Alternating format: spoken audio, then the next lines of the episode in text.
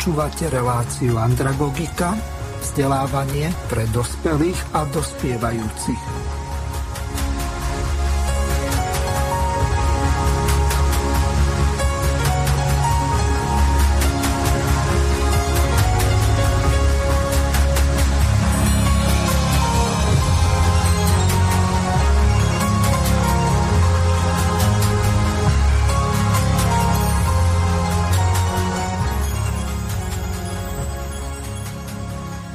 Vážené a milé poslucháčky a poslucháči, od mikrofónu vás zdraví Miroslav Hazucha, ktorý vás bude sprevádzať a technicky zabezpečovať reláciu vzdelávanie pre dospelých. V podstate sa jedná o 21.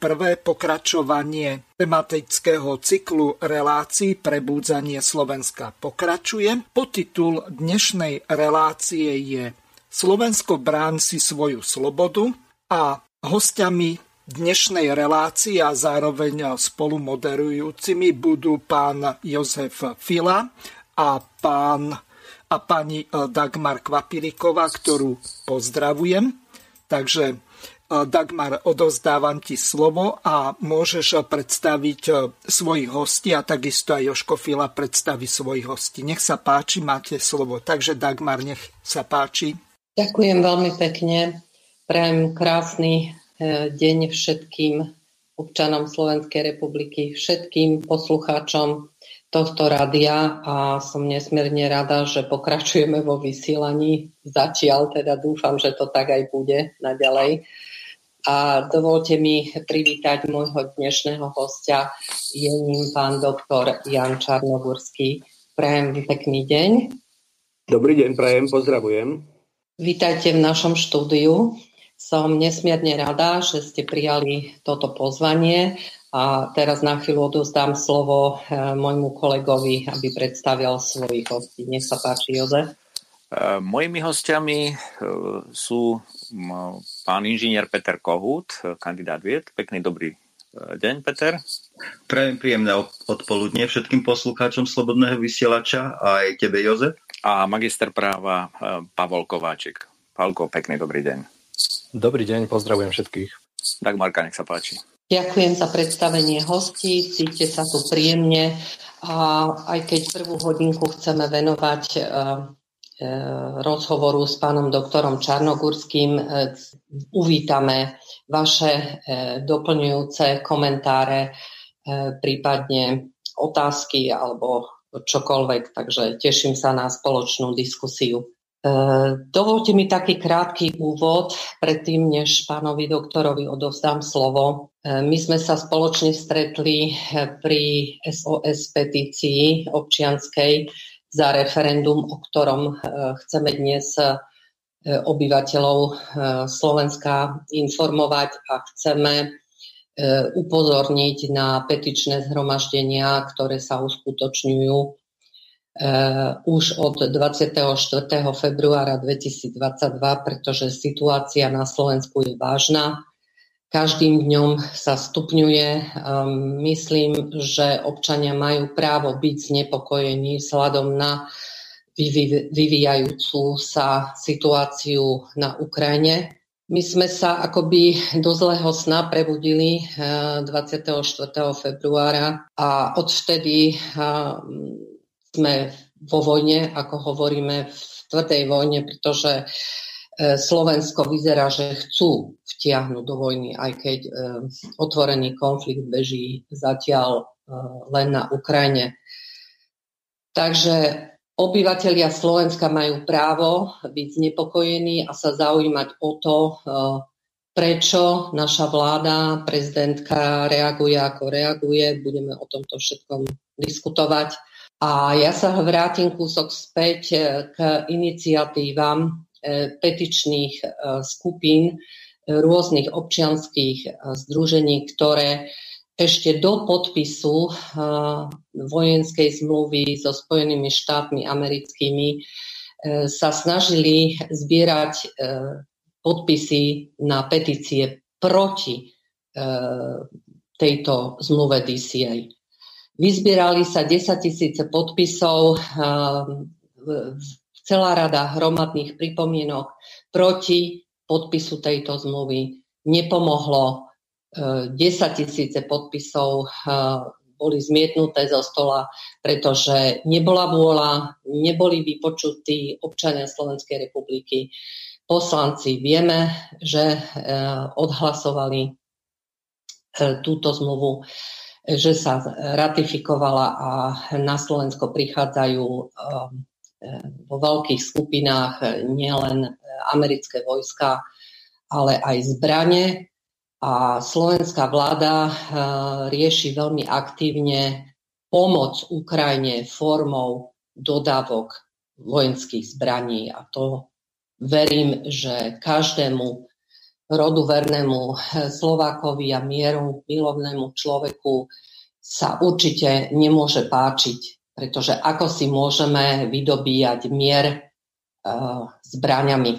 Ale o tomto všetkom ešte budeme diskutovať.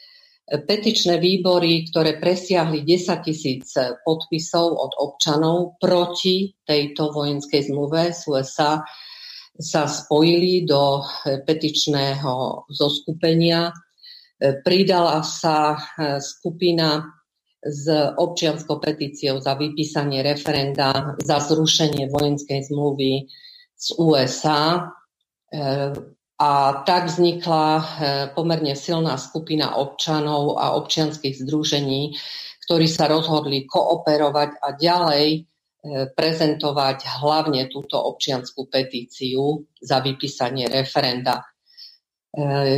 Členom petičného výboru je samozrejme pán doktor eh, Jan Čarnogurský, ktorému by som teraz v úvode chcela odozdať slovo, aby povedal trošku viac k tejto zmluve a k tejto iniciatíve. Nech sa páči. Eh. Počujeme sa, pán doktor?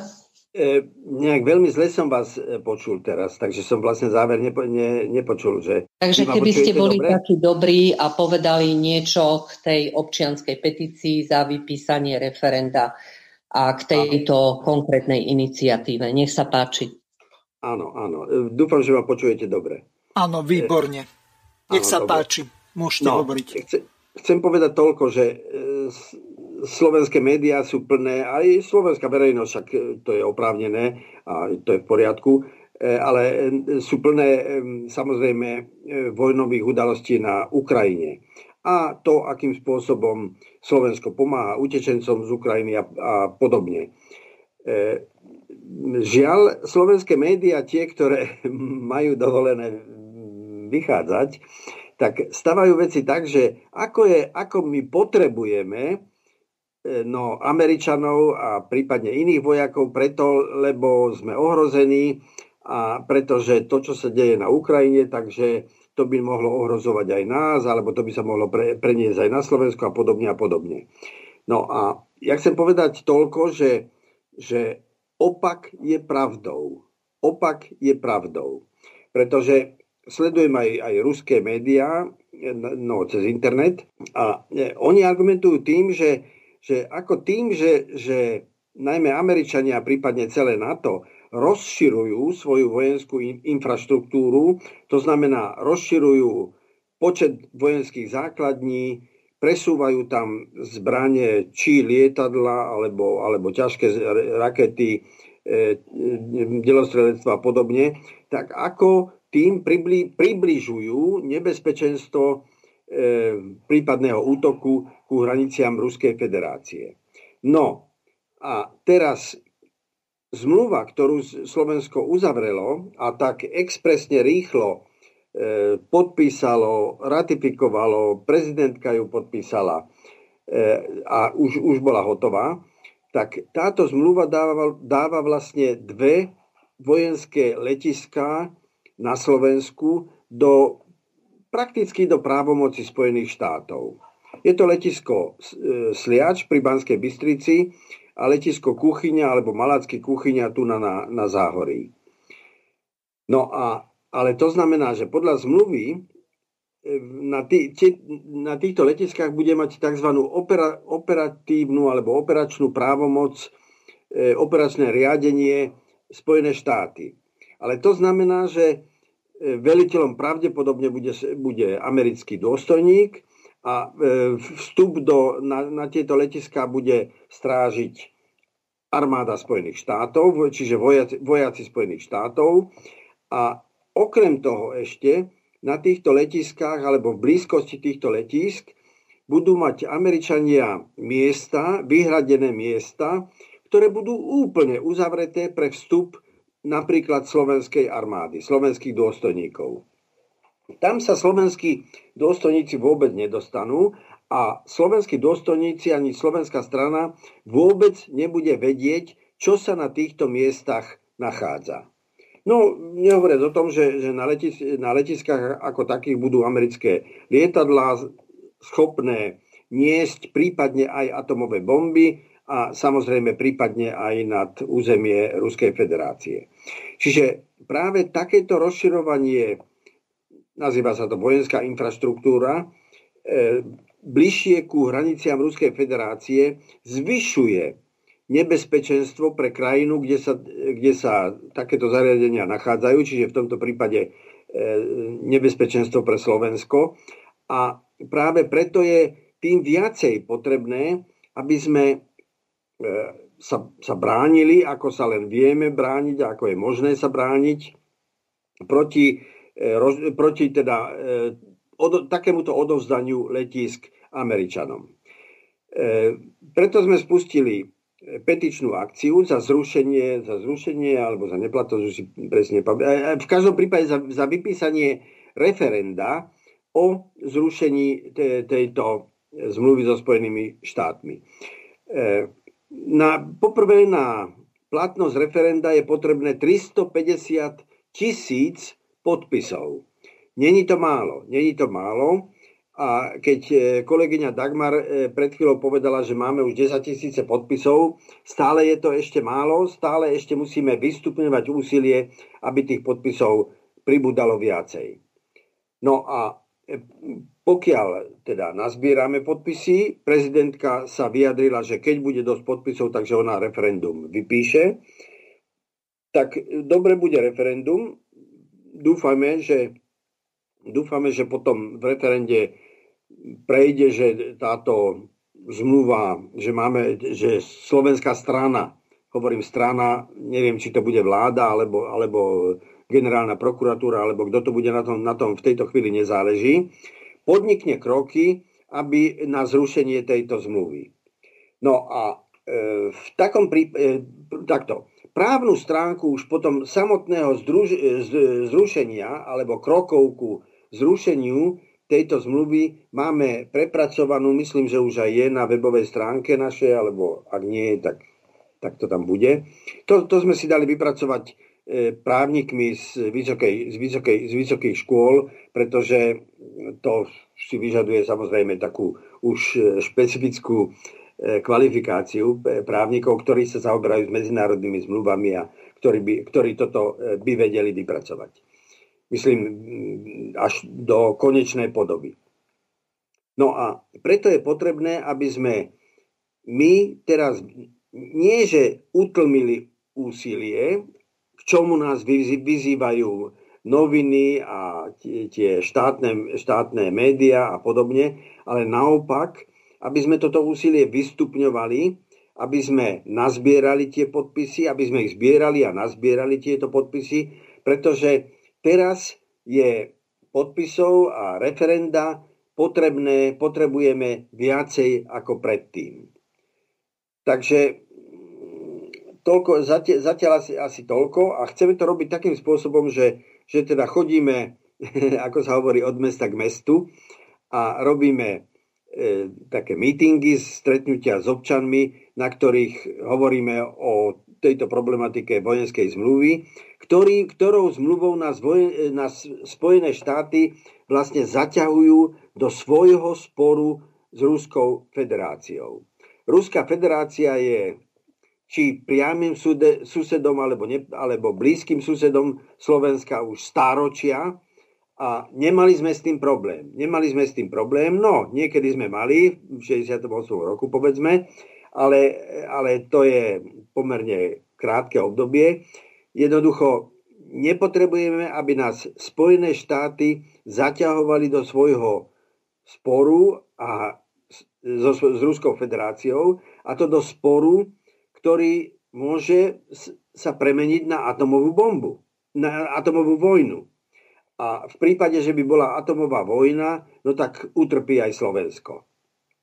Preto tie, viete, tie reči, ktoré občas počúvam, e, Šeliga, Šeliga povedal, e, včera som počul e, v rádiu, že Šeliga sa domnieva, že by Slovensko malo odovzdať svoje, svoje lietadla MiG-29 e, Ukrajine, aby e, proste Ukrajina mohla účinnejšie bojovať s Ruskou federáciou. No dobre, ale v takom prípade e, Ruská federácia bude nás považovať Slovensko za, za nepriateľa, za, str- za štát, ktorý bojuje proti nej, ale minimálne takým spôsobom, že odovzdáva no, veľmi účinné vojenské lietadla Ukrajine. A to znamená, že by E, mohla no, vystreliť, vystreliť rakety na letiská, na ktorých sa tieto lietadla nachádzajú, no a to je v prvom rade sliač. Čiže e, zatiaľ toľko asi, že teda obraciame sa aj na vás, aby ste nám pomáhali pri zbieraní podpisov, aby sme čím skôr také dosť veľké množstvo podpisov nazbierali. Pán Čarnogórsky, mám na vás niekoľko otázok, skôr ako Dáša bude pokračovať ďalej. Táto relácia má za cieľ, aby sme informovali našich poslucháčov. Mohli by ste prečítať tú referendovú otázku a takisto členov petičného výboru, ktorí sú e, na tom petičnom hárku uvedení, tak aby naši poslucháči mali jasnú predstavu, čo podpisujú, kde podpisujú, aký je text a samozrejme môžete zverejniť aj kontakty na členov petičného výboru, kde, ma, kde eventuálne môžu poslať tie petičné hárky. Takisto môžete zverejniť vašu web stránku. Takúto možnosť tu máte v Slobodnom vysielači, takže nech sa páči. Áno, ale teraz ja, teba príde ja to mám pred sebou. nemám pred sebou, ale Dagmar má, hej? Áno, mám to pripravené, no, tak takže ak dovolíte, to predniesiem. Prosím ťa, keby si zaskočila za mňa. áno, áno, samozrejme, mám to pripravené. E, keďže vyzývame občanov, tak musia vedieť, aká je otázka tejto petície znie. Súhlasíte s tým, aby bola zrušená dohoda o spolupráci v oblasti obrany medzi vládou Slovenskej republiky a vládou Spojených štátov amerických? E, zloženie petičného výboru, pán doktor Jan Čarnogurský, pán doktor Jan Baránek, e, pani doktorka Marica Pirošiková, Dagmar Kvapilíková, pán doktor Bruno Čanady a inžinier magister Miroslav Kolár. E, dotazy na mailovej adrese info zavináč sospeticia.sk a e, hárok sa dá stiahnuť a ďalšie informácie získať priamo z webovej stránky www.velkesospeticia.sk. Takže toľko k tým základným informáciám. Ešte niečo si sa chcel pýtať, Mirko? Nie, o, takto tu v podstate išlo o to, aby naši poslucháči, ktorí majú záujem a verím tomu, že ich bude veľa, e, vedeli, že akým spôsobom sa do tejto petície môžu zapojiť, kde si môžu stiahnuť ten petičný hárok, e, ktorí sú členovia petičného výboru a to si v podstate povedala, takže pán doktor Čarnogurský alebo ty, Dáška, tak môžete pokračovať ďalej. Áno, tak ja by som sa dotkla hlavne toho, že táto iniciatíva vznikla hlavne preto, že väčšinový názor občanov, ktorí boli proti e, tejto okupačnej zmluve, ktorú volajú obranou, e, nebol vypočutý e, ani poslancami, ani vládou, ani prezidentkou. Takže to rozhodnutie spojenia petičných výborov bolo proste nutné. Preto veríme, že občania Slovenskej republiky naozaj sa k tomuto postavia aktívne a vedome, že si tie e, petičné hárky budú stiahovať e, zo stránky a pomôžu nám aj v tej distribúcii, e, k rozši- rozširovaní a tak ďalej, keďže je to občianská petícia Samozrejme, bola, bol tu aj taký koment z viacerých strán občanov, aby sme do toho prizvali aj politické strany. Tie však o to záujem neprejavili a sami majú vlastné iniciatívy ponúknuť ďalšie podobné petície, možno s viacerými otázkami, takže v tomto bode sme nedosiahli e, žiadnej možnosti spolupráce zatiaľ. Samozrejme, že treba deklarovať, že nechceme žiadnu kontrolu, žiadnu šikanu ani zo strany NATO, ani európskych štruktúr. Nechceme prítomnosť amerických vojakov na našom území ďalších 10-11 rokov my vieme, čo zmluva e, obsahuje, e, že má skôr prvky okupačnej zmluvy, nevýhodnej zmluvy. K tomu sa vyjadrilo už nespočet právnikov, odborníkov e, v hromadných pripomienkách a vo verejných článkoch a tak ďalej. Ale ako som už povedala, hlas národa nebol vypočutý. Čo mne sa vidí ako mimoriadne dôležité, aby som v tejto chvíli vám ocitovala z oficiálnej správy z plenárneho zasadania valného zhromaždenia OSN zo 16.12.2021, pretože je tam niekoľko veľmi dôležitých informácií, o ktorých naši občania určite nevedia, pretože verejné mass media sa takýmto informáciám nevenujú. E, než toto zacitujem, tak e, poviem takú jednoduchú úvahu, ktorú myslím, že sa stotožní väčšina z nás, že z covidového šialenstva sme preskočili rovno do nejakého vojnového šialenstva, v ktorom my však nechceme figurovať. A teraz správa, e, ktorú chcem citovať, sa e, pojednáva o odstránení rasizmu, rasovej diskriminácie, xenofóbie a neznášanlivosti a obsahovala táto správa dva návrhy rezolúcií. Už 16. decembra o tomto bolo odrokované a odhlasované 130 e, štátmi sveta e, pozitívne. Zdržala, nie zdržala sa, proti, vyslovene proti bola Ukrajina a USA a 49 e, štátov sa zdržalo pri hlasovaní. Zhromaždenie prijala ale zhromaždenie prijalo návrh rezolúcie boja proti, proti glorifikácii rasizmu, neonacizmu a ďalším, um, ďalším um, praktikám, ktoré prispievajú k priživovaniu sa súčasných fóriem rasizmu. Zhromaždenie svojimi podmienkami vyjadrilo hlboké znepokojenie nad glorifikáciou nacistického hnutia, neonacizmu a bývalých členov organizácie Waffen-SS, vrátanie stavania pomníkov, uskutočňovania verejných demonštrácií v mene oslavovania nacistickej minulosti a e, pokusu prehlásiť e, takýchto členov a tých, ktorí bojovali proti, proti hitlerovskej koalícii a páchali vojne, vojnové zločiny proti ľudskosti za účastníkov národno-oslobodovateľských hnutí.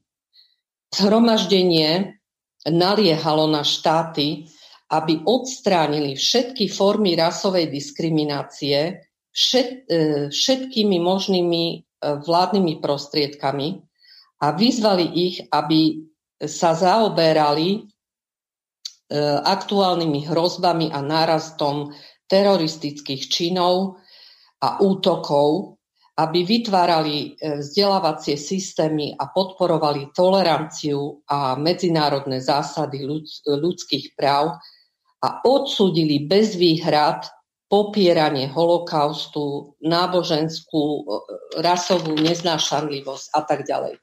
Tento materiál bol pomerne e, rozsiahlý, takže ja z neho citujem len čiastočne.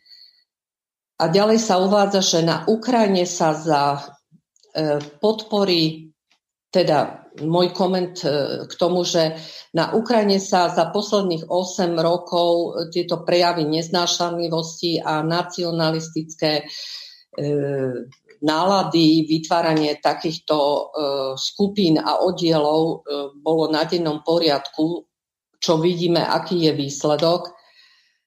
A bojovali po boku proste tieto skupiny e, dostali do takých e, ťažkých e, situácií miestne obyvateľstvo, že situácia je tam mimoriadne náročná a neprehľadná a 10 tisíce milión, dneska hovoria už vraj do 2 miliónov ukrajinských obyvateľov ušlo pred ťarchou týchto udalostí. A my sme 8 rokov vlastne na túto tému nikto nediskutoval a nekomentoval to. A zo dňa na deň sa z Putina stal e, nepriateľ sveta a z Ruska nepriateľský štát sveta.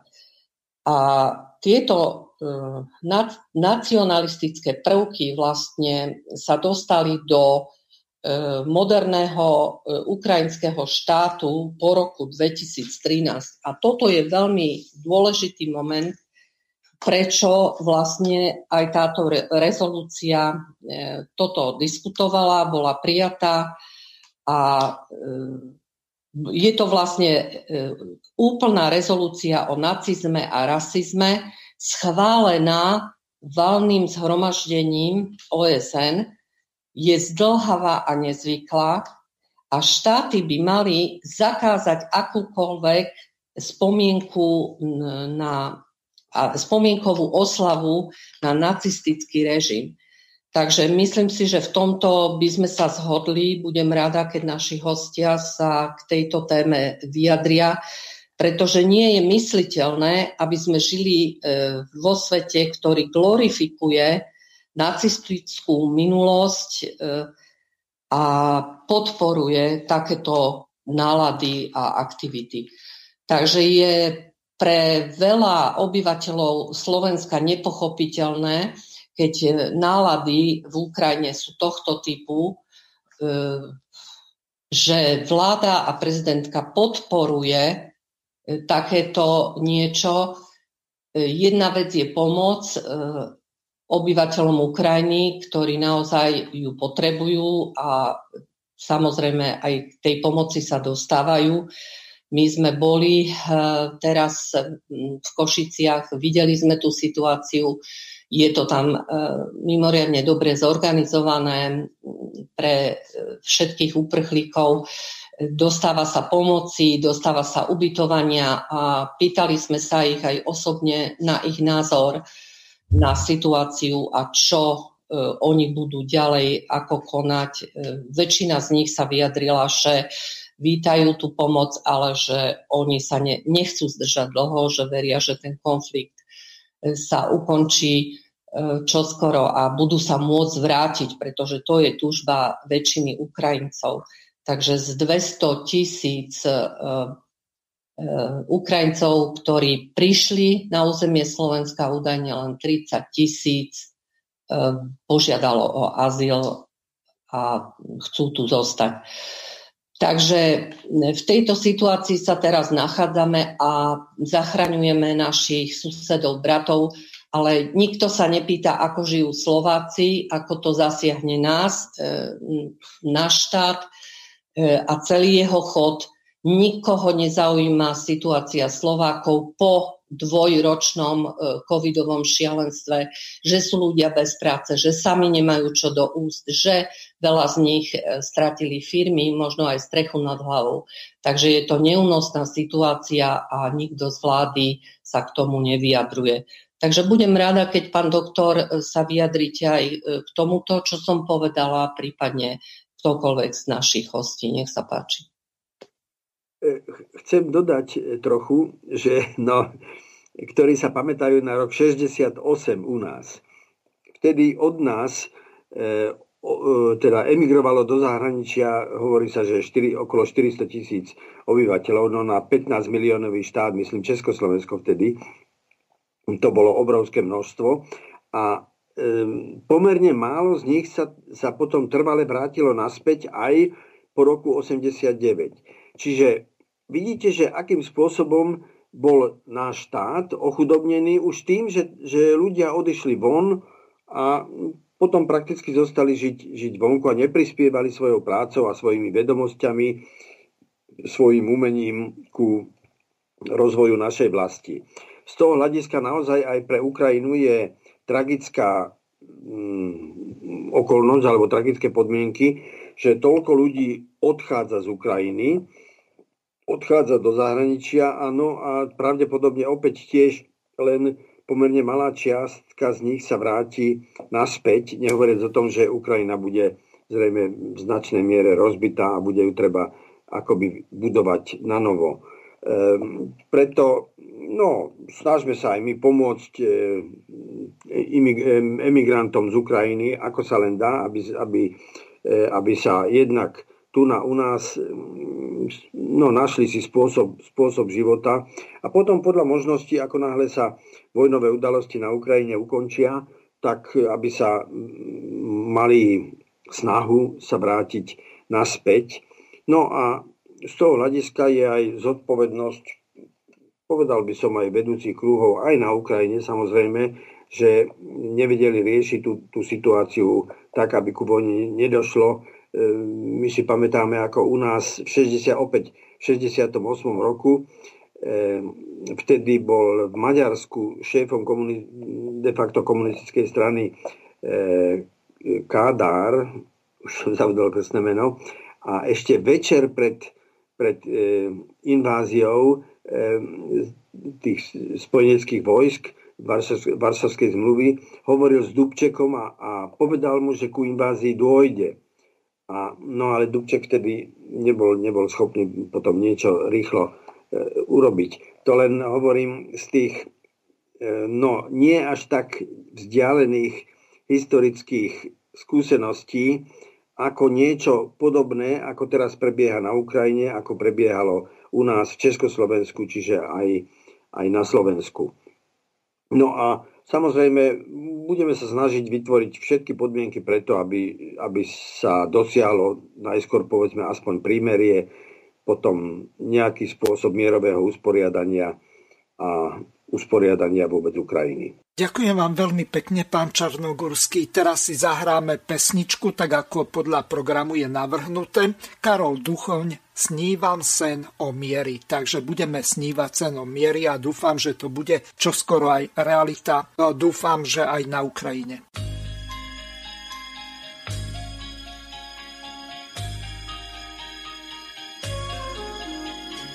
Nočnú lampu zhášam Tma farbu má ako teplý fér a tak náhle zdá sa, že tu vôkol vládne mier.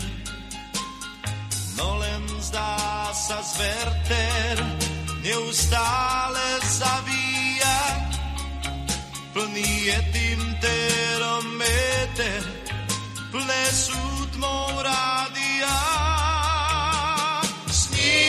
sen o miery, ten sen dávno zemskej sféry smyslu emisí. Snívam sen o miery, ten sní, že sféry éry čiernych na stáži Vietnam ťaží túto zem. Aj vypálený Vietnam. Na čele má to viem.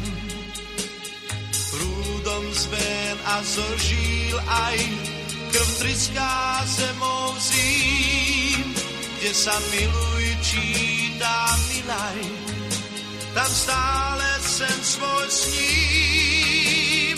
Snívať sen o miery, ten sen dávno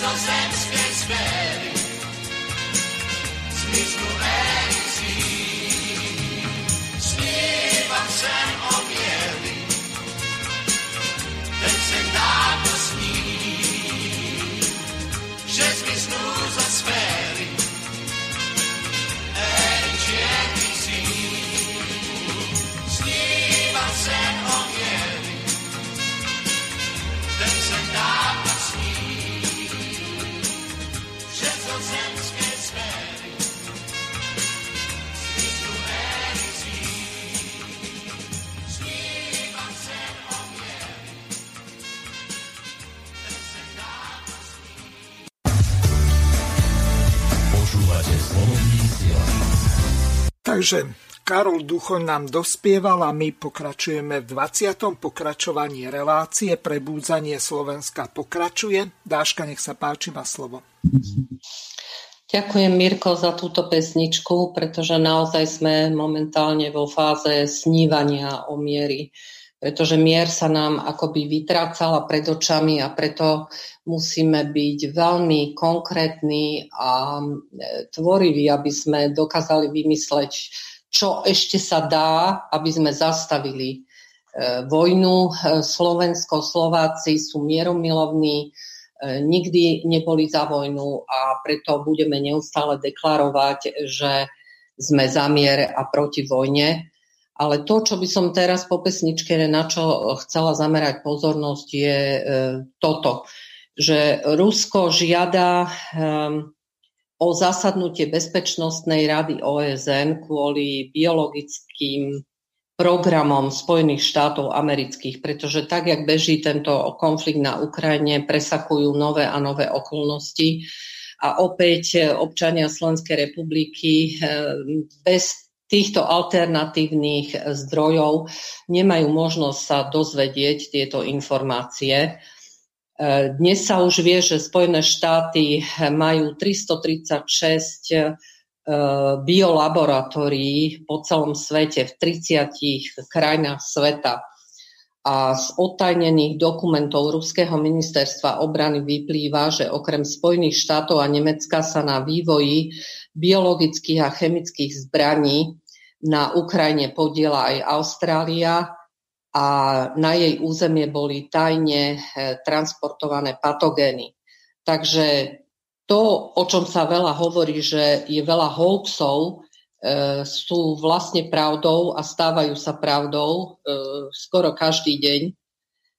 Na vypočutí námestničky ministerstva zahraničných vecí USA Viktorie Nulandovej pred americkými zákonodarcami padla zaujímavá otázka, či má Ukrajina biologické zbranie. A odpoveď Nulandovej e, bola šokujúca. Áno, Ukrajina má biologické výskumné zariadenia, a v skutočnosti nás teraz dosť nepokojuje, že ruské jednotky, ruské sily sa môžu snažiť získať kontrolu nad nimi, uviedla námestnička ministra zahraničných vecí USA pre politické záležitosti Viktória Nulandová.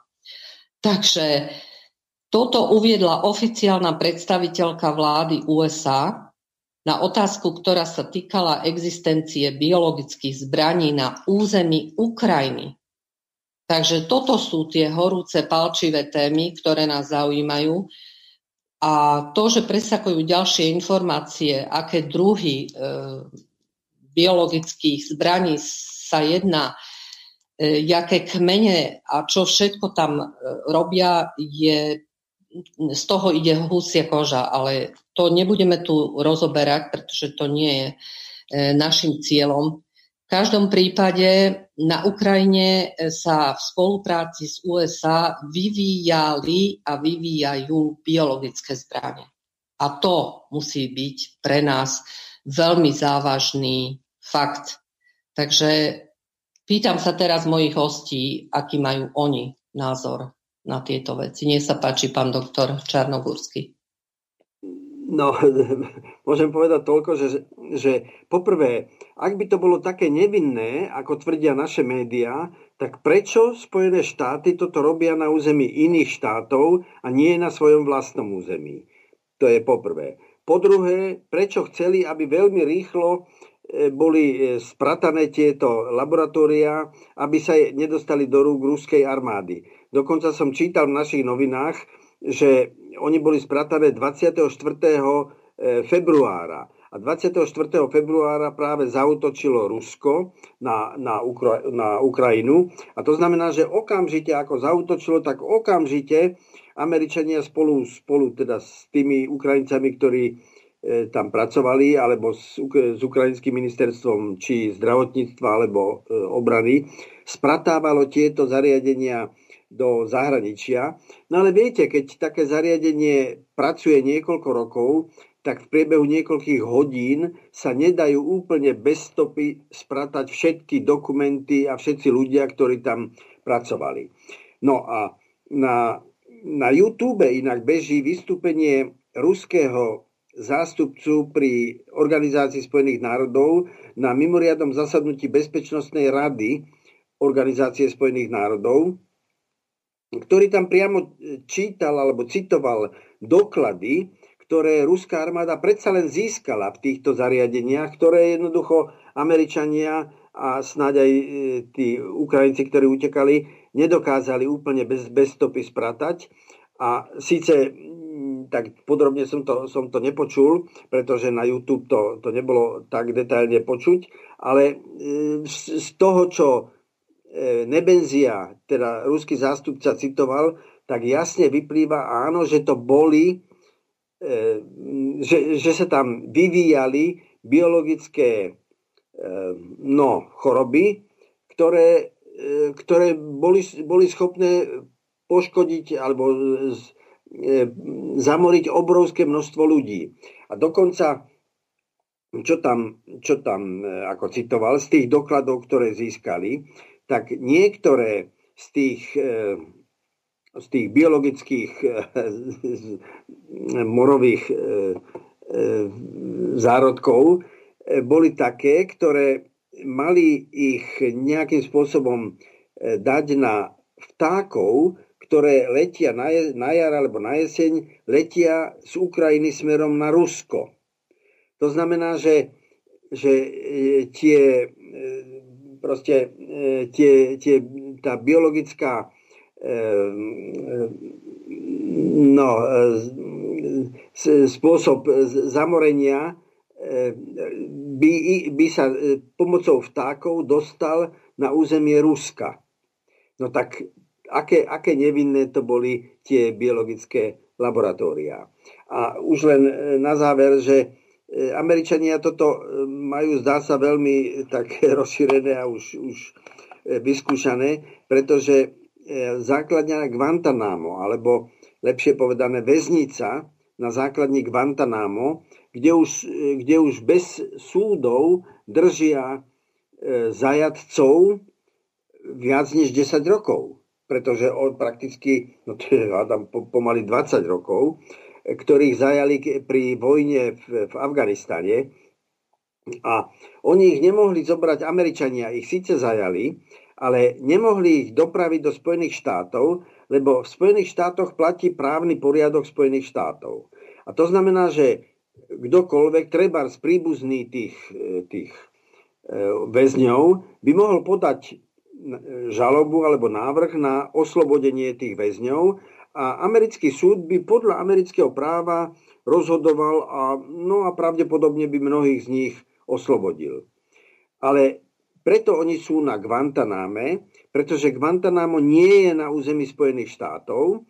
Aj Američania uznávajú, že to je územie Kuby tam neplatia zákony Spojených štátov a preto tam takýto návrh, takáto žaloba nemôže ísť, preto tam nemôžu, povedzme, príbuzní, alebo aj priamo tí väzni, nemôžu podať žalobu o, o oslobodenie.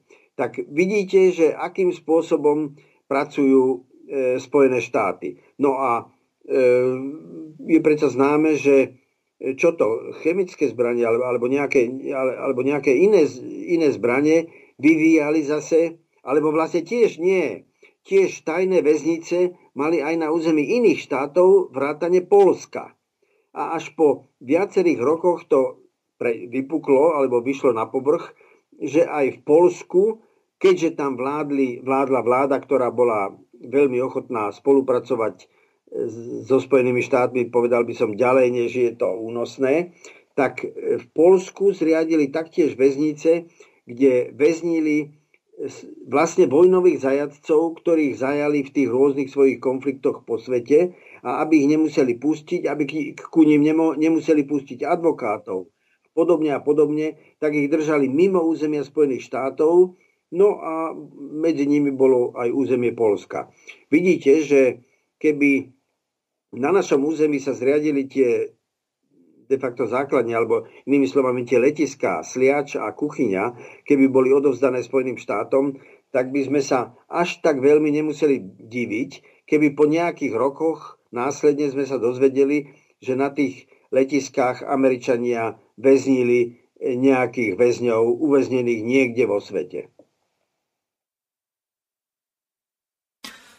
Pán Čarnogurský, e, spýtam sa vás ešte na jednu vec, e, skôr ako dám slovo Dáške. E, tu sa jedná o jednu veľmi zásadnú vec. Vieme, že aký obrovský význam má tá zmluva DCA a aké nedozierne následky môže mať pre Slovenskú republiku. Vieme, že Kubánska republika vznikla tým myslím ako Castrov režim, v roku 1959. Odtedy je relatívne veľmi dlhá doba a Kuba nie je schopná sa zbaviť tej americkej základne e, na Kube. Takže podľa vášho právneho názoru, akú šancu má Slovenská republika zbaviť sa amerických vojakov, ktorí už raz tu budú mať rozmiestnené svoje vojska, svojich rodinných príslušníkov a tak ďalej. Čiže ja plnou mierou a samozrejme urobím všetko preto, aby tá petícia dopadla dobre, aby sa vyzbieral ten stanovený počet podpisov. Dúfam, že nebudú ďalšie petičné kontrakcie, aj keď sa to nedá vylúčiť. Ale tá otázka smeruje na vás. Na základe vašich skúseností a vášho právneho názoru je vôbec možné stadialto tých Američanov dostať, keď Kubánci to nedokázali urobiť od roku 1959? Keď tu už no, raz budú. Odpoviem v troch bodoch. Poprvé, nemá žiadnu e, šancu. E, no, po druhé, ale predsa, keď vyzbierame keď vyzbierame dostatok podpisov, keď bude referendum a keď to referendum rozhodne, že proste tá zmluva s Američanmi nemá byť, tak my potom predsa len máme možnosť sa obrátiť aj na medzinárodné súdy. Je pravda, že Spojené štáty vlastne neuznávajú právomoc medzinárodných súdov voči sebe, ale stačilo by, keby sme aspoň my pre seba získali rozhodnutie, povedzme, E, Európskeho súdu alebo Medzinárodného súdneho dvora v Hágu. A to by už bol veľký krok, pretože to by, to by vyvolalo taký tlak na Spojené štáty, že skôr alebo neskôr by sa predsa len museli e, e, teda vzdialiť z týchto našich letísk. To bolo po druhé. A po tretie, no, po tretie sú to zase Rusy. Lebo viete, že v decembri minulého roku, čiže pred troma mesiacmi, prezident Putin poslal list eh, prezidentovi Bidenovi a na základe toho ich dohovoru, vlastne oni sa dohodli na tom, že Putin Bidenovi pošle písomne návrhy, ktoré Rusko má, tak Putin poslal Bidenovi list a v tomto liste je, že Spojené štáty nebudú mať žiadne vojenské zariadenia tam, kde ich nemali v máji 1997. Preto máj 1997, lebo vtedy spojené, teda vtedy NATO uzavrelo s, Ruskou, s Ruskom e, zmluvu a v tam z tej zmluvy vyplýva aj, že sa nebude proste rozširovať, no nie je to tam tak priamo napísané, ale, ale trošku komplikovanie ale je. A jednoducho Rusi sa na to odvolávajú a a e, teda žiadajú, že aby pred e, proste zariadenia, ktoré, boli, ktoré neboli e, na svojom mieste pred májom 97, aby boli demontované a odstránené.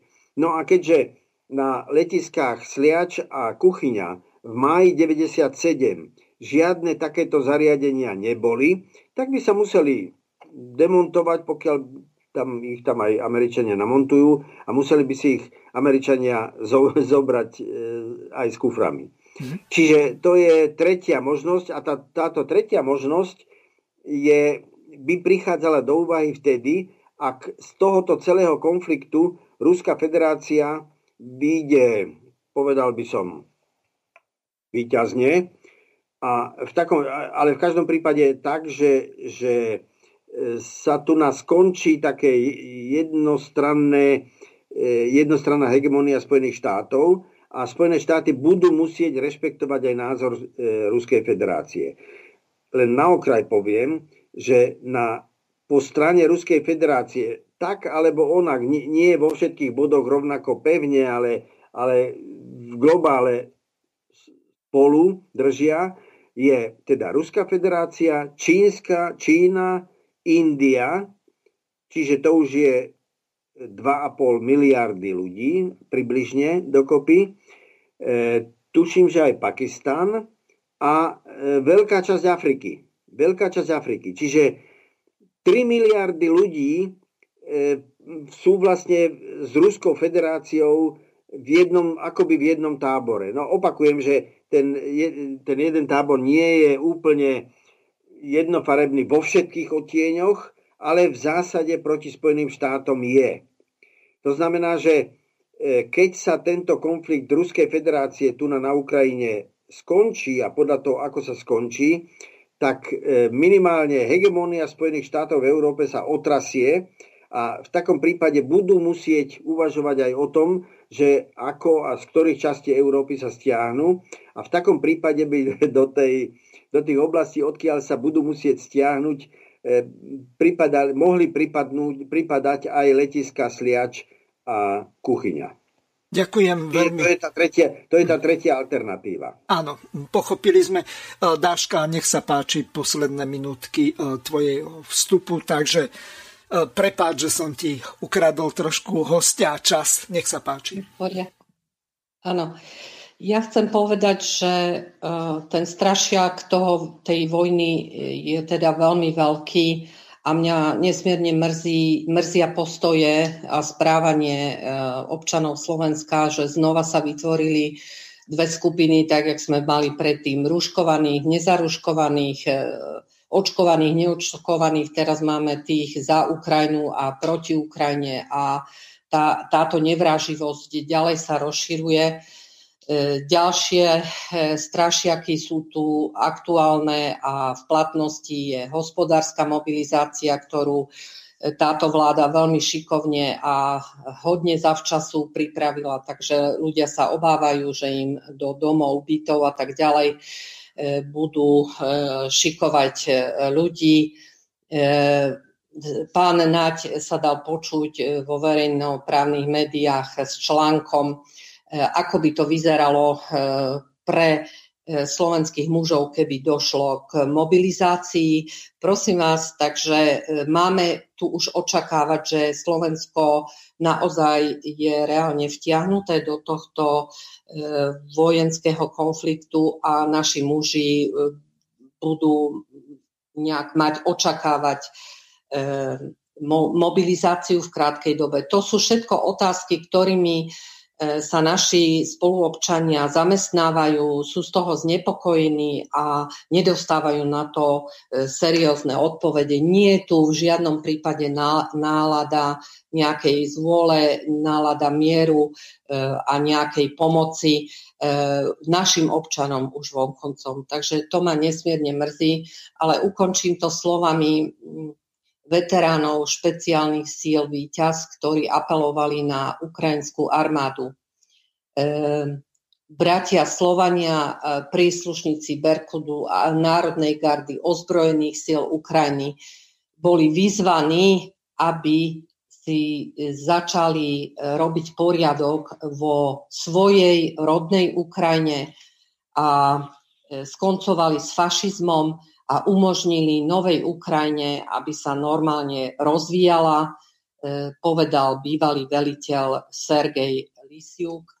A my zase e, žiadame našu vládu, aby sa viac starala o svojich vlastných občanov ako e, o to, čo sa deje vo svete, aj keď tento konflikt naozaj veľmi citlivo vnímame všetci. Takže ja v tejto chvíli ďakujem pánovi doktorovi Čarnogurskému, že sa zapojil do našej debaty. Verím, že tu ešte zostane pre prípad e, otázok od poslucháčov. A ja ťa poprosím, Mirko, ešte o pesničku a potom odovzdáme slovo kolegovi Jozefovi. Ďakujem. Ja tiež veľmi pekne ďakujem tebe a pánovi doktorovi Čarnogurskému.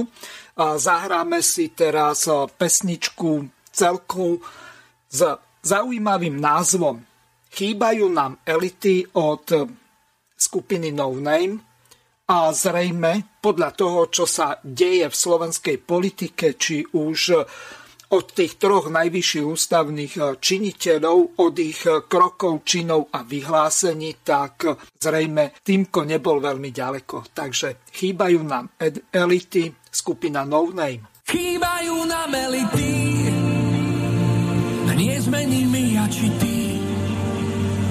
Veď elitou je každý vec, oh, stačí, že nie si pokrytec. Možno sa jedna narodí, zistí, jak národ narodí. A možno národ nevie sám, sám, ako sa stavať k elitám.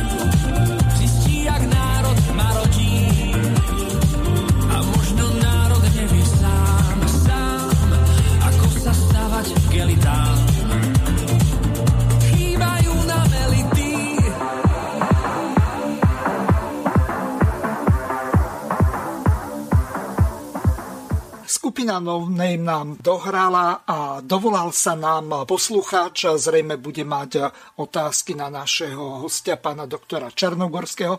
Tak pán poslucháč, ste vo vysielaní. Nech sa páči, môžete položiť otázku. Ďakujem pekne. Počujeme sa? Áno, veľmi dobre ste vo vysielaní. Pozdravujem všetkých poslucháčov aj všetkých štúdiov. No, ja som za urychlené zrušenie zmluvy z USA a petíciu určite podpíšem, no v jej úspech e, neverím. A e, sú, asi vidím takéto dôvody. Je potrebných tých minimálne 400 tisíc podpisov pod petíciu a potom nadpolovičnú väčšinu voličov v referende. Toto sa mi zdá ako nereálne. Plus situácia na Ukrajine teraz rozdelila Slovákov na dve skupiny. Na dve veľké skupiny. Prvá chce mier na Ukrajine už 8 rokov a tá druhá už 8 dní. Čiže za tejto situácie dosiahnutie počty vidím ako nereálne.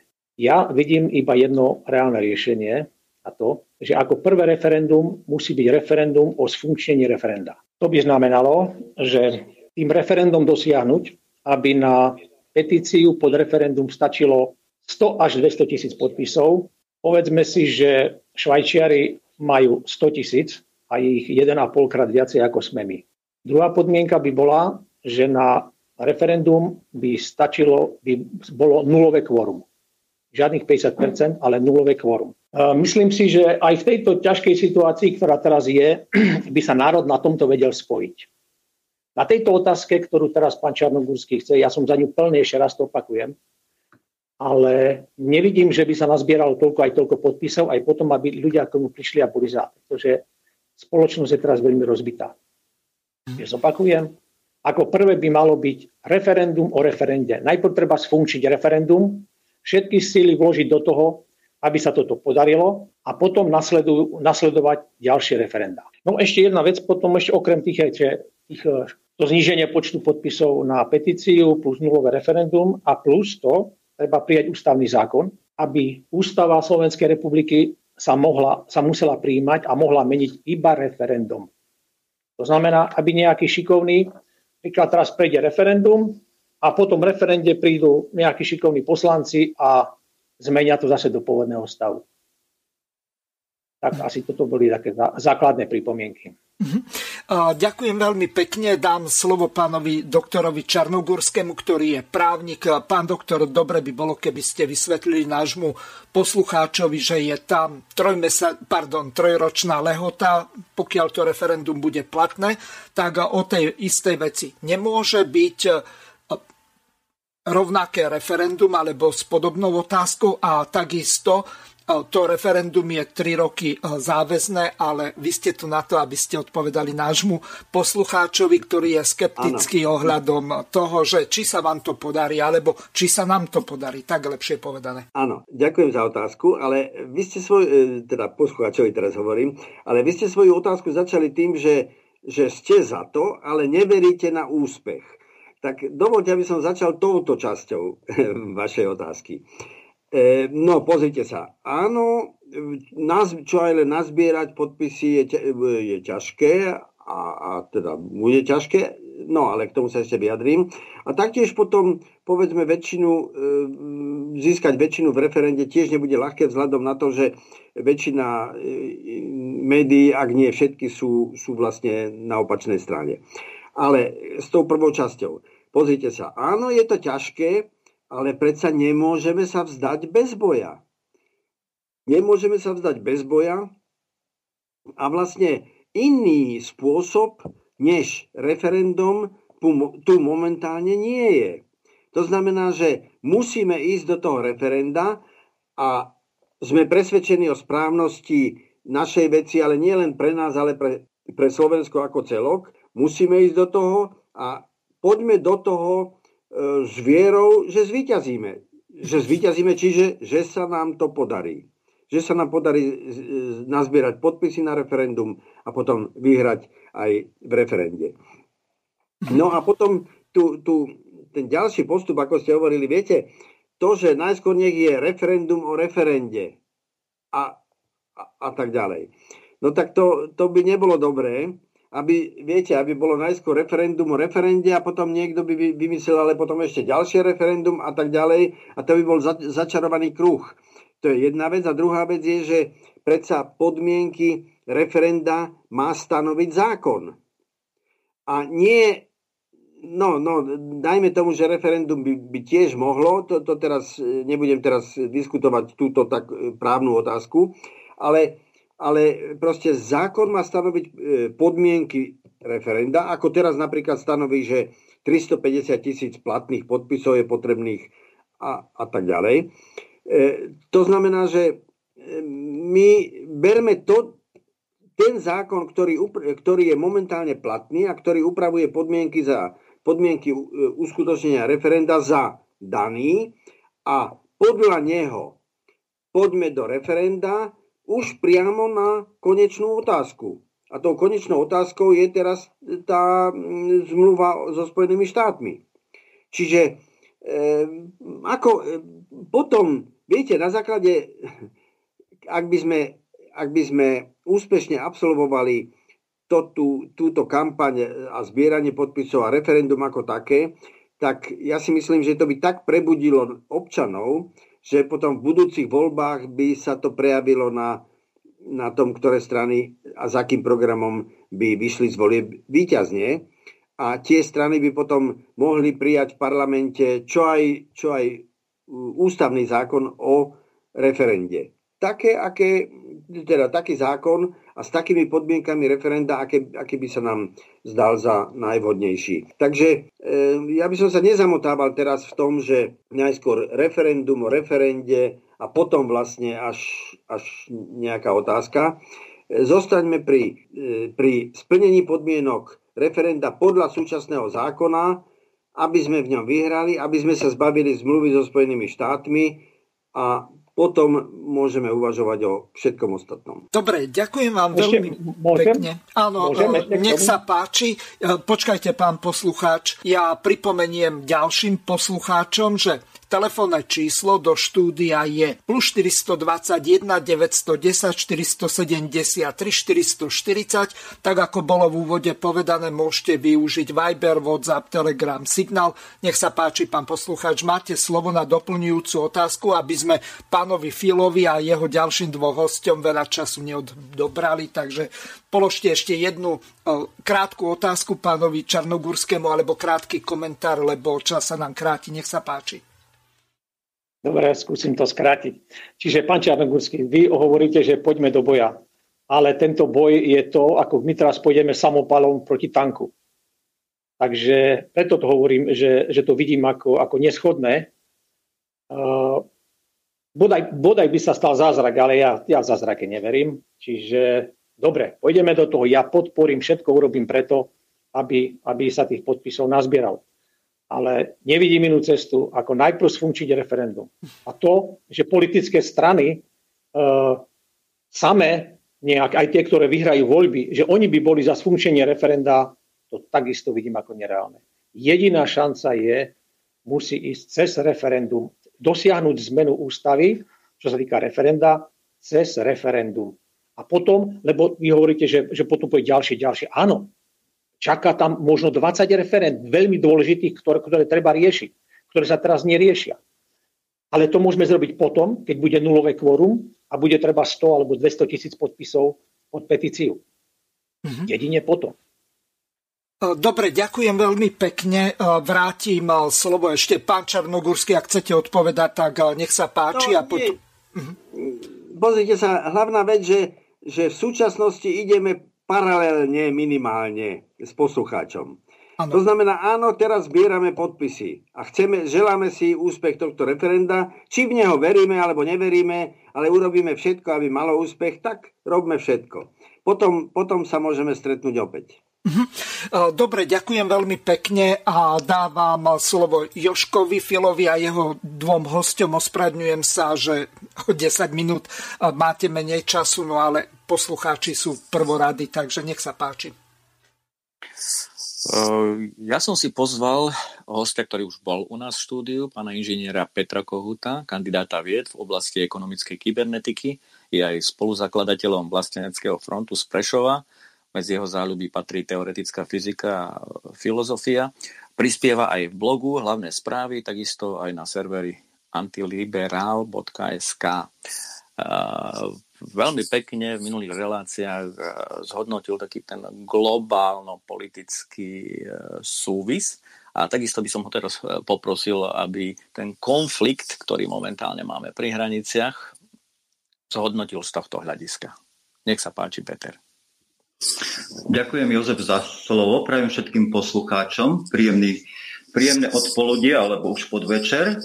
A ako si e, naznačil vo svojom prihovore, by som sa rád zameral hlavne na geopolitické, respektíve globálno-politické súvislosti udalosti, ktoré sa odohrávajú na Ukrajine. Moment, takto. Joško, poprosím ťa, chyť si mikrofón, lebo ti to šúcha niekde o oblečenie a dosť rušivo to pôsobí. Vypol, vypol som to. Áno, e, nech sa páči. Môžete pokračovať, pán Kout. Ďakujem. Keď Robert Fico povedal, že na území Ukrajiny sa odohráva hlavne vojna medzi Ruskom a USA, pričom Ukrajina je len arenou vojenskej operácie, hneď sa naň spustila obrovská vlna kritiky, ako si vôbec mohol dovoliť tvrdiť taký nezmysel a zaťahovať do toho Spojené štáty. Avšak zapäte sa ukázalo, že je to skutočne tak, keď Západ spustil voči Rusku šialenú hysteriu a rozputal ekonomickú vojnu v podobe všetkých možných sankcií, ktoré ešte mal v talóne. Ja by som však chcel upresniť Ficový rok, pretože v skutočnosti tu ide o odveky stred anglosaských a sionistických svetovládnych elít a Ruska. To je z bankárskych klanov a ich nadnárodných spoločností s politickým a finančným centrom v Londýne. Spojené štáty sú len nástrojom uskutočňovania svetovládnych chuťok tohto globálneho parazita, usilujúceho o nastolenie svetovlády, čiže totalitnej diktu, diktatúry globálneho fašizmu. Avšak pred prekážkou na ceste k tomuto cieľu je Rusko, ktoré sa malo stať len surovinovým príveskom západu, malo byť jeho nadnárodnými korporáciami totálne ovladnuté, rozvrátené a rozčlenené na vazalské šťatátiky, ktoré sa malo, mali ocitnúť v pozícii, v akej sa napríklad v súčasnosti nachádza Slovensko. Tento cieľ mali v 90. rokoch minulého storočia po rozpade Sovietskeho zväzu Spojené štáty takmer na dosah. Ruské národné bohatstvo sa plienilo, USA mali konečne počas 4 rokov kladnú platobnú bilanciu. Avšak situácia sa zmenila, keď sa do čela Ruska dostal Vladimír Putin a začal politiku obnovy silného Ruska a budovania ruského impéria.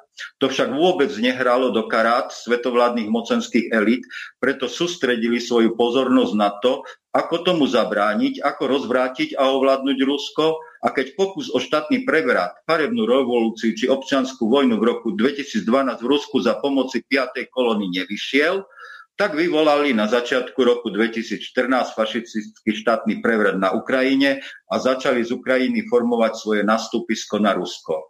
Ukrajina sa stala v područí anglosasov ich nástrojom zápasu proti Rusku. Sformovali sa nacistické vojenské oddiely, ktoré rozputali teror proti vlastným občanom, vojnu proti vlastnému obyvateľstvu na Donbase, ktoré odmietlo uznať fašistický prevrat a legitimitu vládnej moci.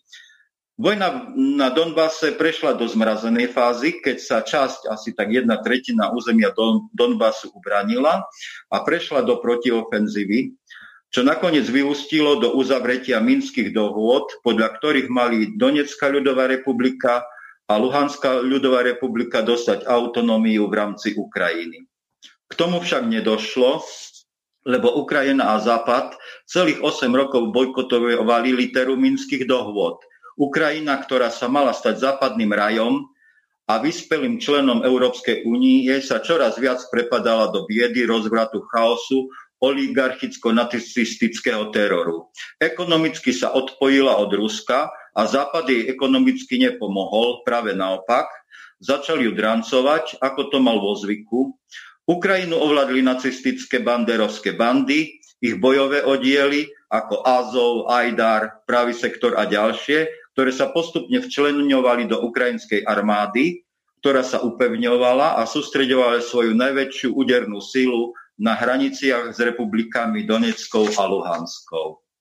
Situácia sa vyhrotila, keď Rusko v decembri minulého roku vystúpilo s ultimatívnymi požiadavkami na zabezpečenie svojej bezpečnosti, avšak Západ ich odmietol. Schýľovalo sa teda k vojnovému stretu, bolo len otázkou, kedy a ako tento konflikt vypukne.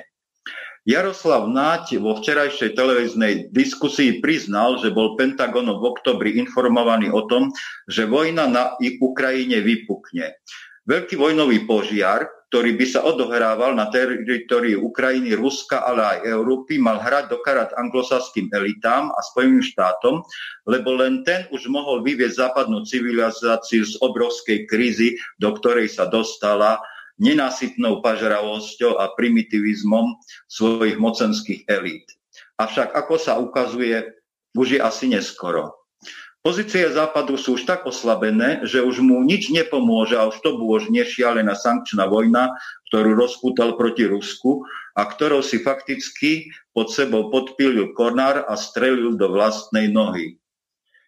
Nad anglosaským impériom, nad slavným Albionom sa teda stmieva a zmráka.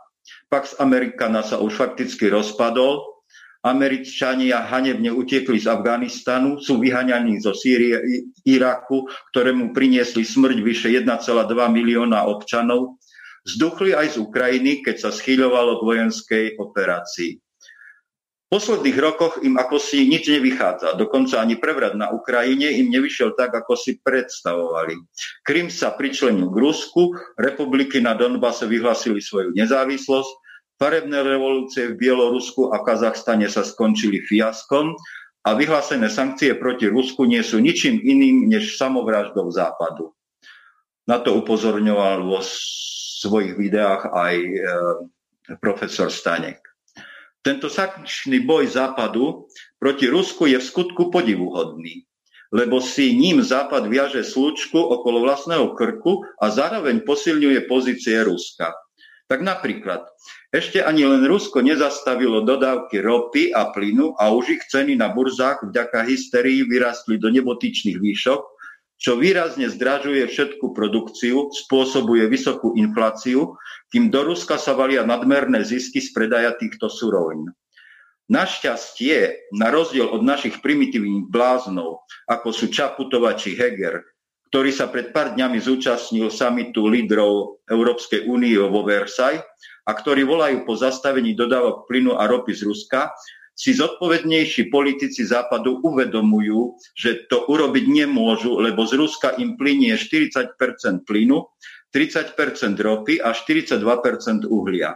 Pričom zo zemného plynu, čo je aj prípad napríklad nášho podniku Duslo Šala, sa vyrábajú aj umelé hnojivá. Rusko a Bielorusko ako najväčší vývozcovia umelých hnojív zakázali ich vývoz do Európy, čo spôsobí zníženie úrody a ďalší rast cien potravín. Dôsledkom môže byť bieda, hlad a sociálne nepokoje otriasajúce západom, lebo k narastajúcim problémom treba ešte pridružiť veľkú emigračnú vlnu z Ukrajiny zaplavujúcu Európu. Zastavenie dodávok ďalších vzácných prvok ako titánu 70% hliníka 60 e, a potom ďalších, ktoré idú treba do e, procesorov, spôsobí problémy v leteckom priemysle, deficit paladia, ktorý je nutný pre výrobu katalizátorov, ochromy automobilový priemysel, prerušenie dodávok švenice a obilín z Ruska a Ukrajiny, ktorí sú najväčšími dodávateľmi, spôsobí ich akutný nedostatok na potravinovom trhu. Americký analytik Jeff Curry, ktorý je jedným z najsledovanejších analytikov na svete a hlavný komoditný stratég, poprednej banky Goldman Sachs povedal, Robia, robím túto prácu už 30 rokov a nikdy som nevidel trh taký, aký je teraz.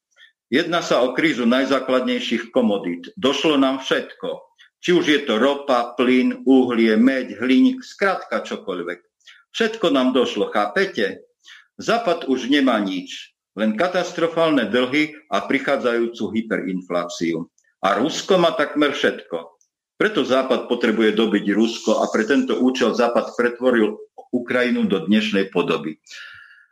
Rusko sa však na súčasné udalosti počas dvoch desaťročí Putinovej prestavby dokonale pripravilo finančne, ekonomicky a vojensky. Medlen Albrightová sa svojho času nechala počuť, že je nespravodlivé, aby jedna krajina, to je z Rusko, oplývala takým obrovským prírodným bohatstvom. Z týchto vyjadrení je teda jasné, aký osud pripravovali anglosasi Rusku, na ktorého odjak živa pozerajú ako na svoju najdôležitejšiu korisť. Avšak po ruskej vojenskej intervencii sa títo rozsievači bombovej de- demokracie a humanitárneho bombardovania zrazu stali najväčšími obrancami mieru a Putin najväčším zločincom v dejinách ľudstva. Po 24. februári sa svet zmenil a postupne mení na nepoznanie. Rusko si úplne rozviazalo ruky tým, že prestalo akceptovať akúkoľvek západnú jurisdikciu a jej pravidla, vymanilo sa z medzinárodných organizácií, ako je Medzinárodná obchodná organizácia, Medzinárodná zdravotnícká organizácia, Európsky súd pre ľudské práva, OBSE a ďalších bude ignorovať akékoľvek aktivity či rozhodnutia medzinárodnej arbitráže a medzinárodných súdov a začína sa riadiť len svojimi vlastnými pravidlami. Po intervencii nastal výrazný prepad akcií spoločnosti, čo umožnilo Rusku skúpiť kapitálové podiely zahraničných investorov fakticky za babku. Spoločnostiam, ktoré z Ruska odišli, bude znárodnený ich majetok, ako odpoveď na zmrazenie, fakticky ukradnutie vyše 200 miliard ruských kapitálových aktívov v zahraničí. Ako odpoveď bolo ruským spoločnostiam, ktoré mali voči západu dlhy či záväzky vo výškme takmer 1 bilióna dolárov nariadené previesť ich na ruble a splácať ruskému štátu. Otrasnou skutočnosťou je však prítomnosť 30 amerických biologických laboratórií, vyvíjajúcich biologické zbranie na území Ukrajiny.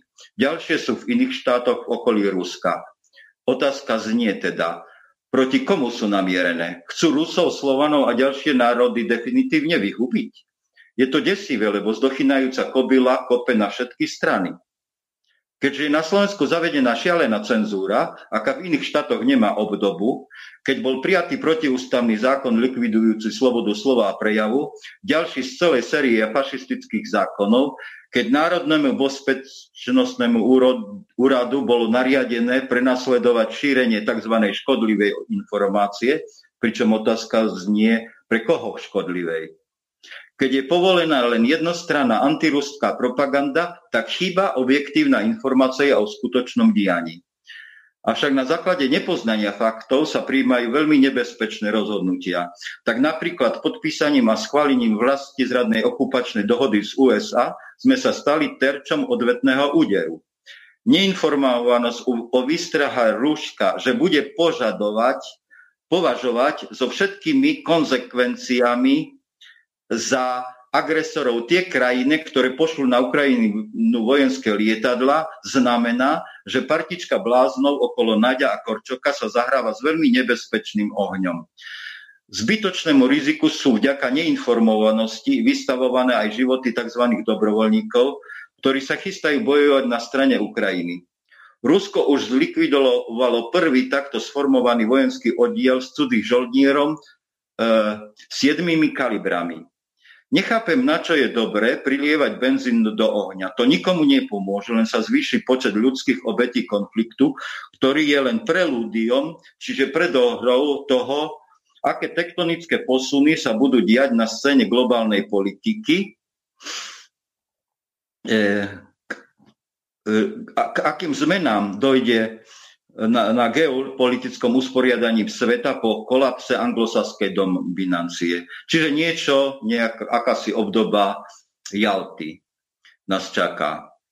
Ivan Mikloš a redaktor dezinformačného denníka SME Peter Tkačenko si už delili korisť, ktorá si neohrozene beha po slobode. Tvrdiac, že Rusko sa vojnou oslabí, čo vyvolá veľké nepokoje v Rusku, ktoré privedú k pádu Putina buď k jeho fyzickej likvidácii alebo odovzdaniu do rok vojnového tribunálu.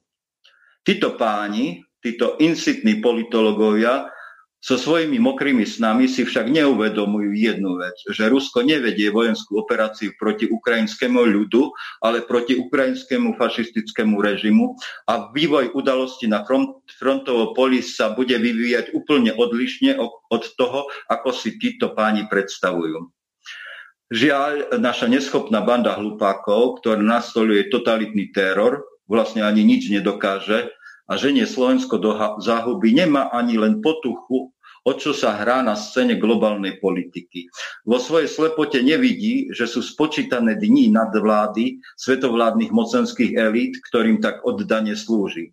Ale čo čakať od primitívov Nadia Korčoka, Čaputovej, Hegera, Matoviča a ďalších, ktorí preražajú same dno úbohosti. Je najvyšší čas ich poslať na smetisko dejín, lebo odstranili demokratický režim, zlikvidovali právny štát a preto občania v zmysle článku 32 ústavy majú plné právo na aktívny odpor, ktoré, ako sa zdá, aj využijú, keď sa situácia stane už ďalej neúnosnou.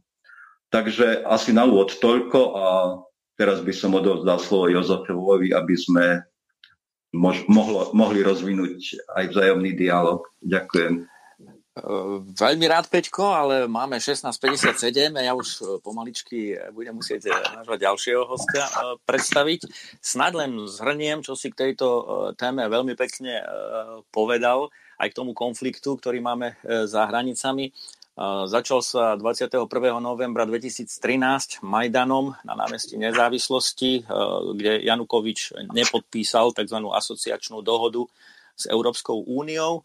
Následne do, vlastne deň predtým sa to stalo a 21. začal Majdan. To znamená, do 24 hodín sa to dokázalo všetko. Áno. Tento Majdan navštevovali zahraniční politici, hej, rozdávali na ňom emotívne chlieb, vystupovali na pódiách. To nikto neberie ako ovplyvňovanie nejakej nezávislosti a podobne. Mali sme možnosť vidieť tvrdé ataky na policajtov tzv. Berkutu, keď na nich hádzali zápalné fľaše, reťazami, naj, naj, jazdili na nich e, s traktormi, s, s vidlicou a podobne. Je to, tie videá, videá si môžete pozrieť a vtedy boli sú aj dnes emotívne, boli emotívne aj vtedy, lenže neboli v mass médiách. V mainstreamových médiách sme tieto zábery nemali možnosť vidieť.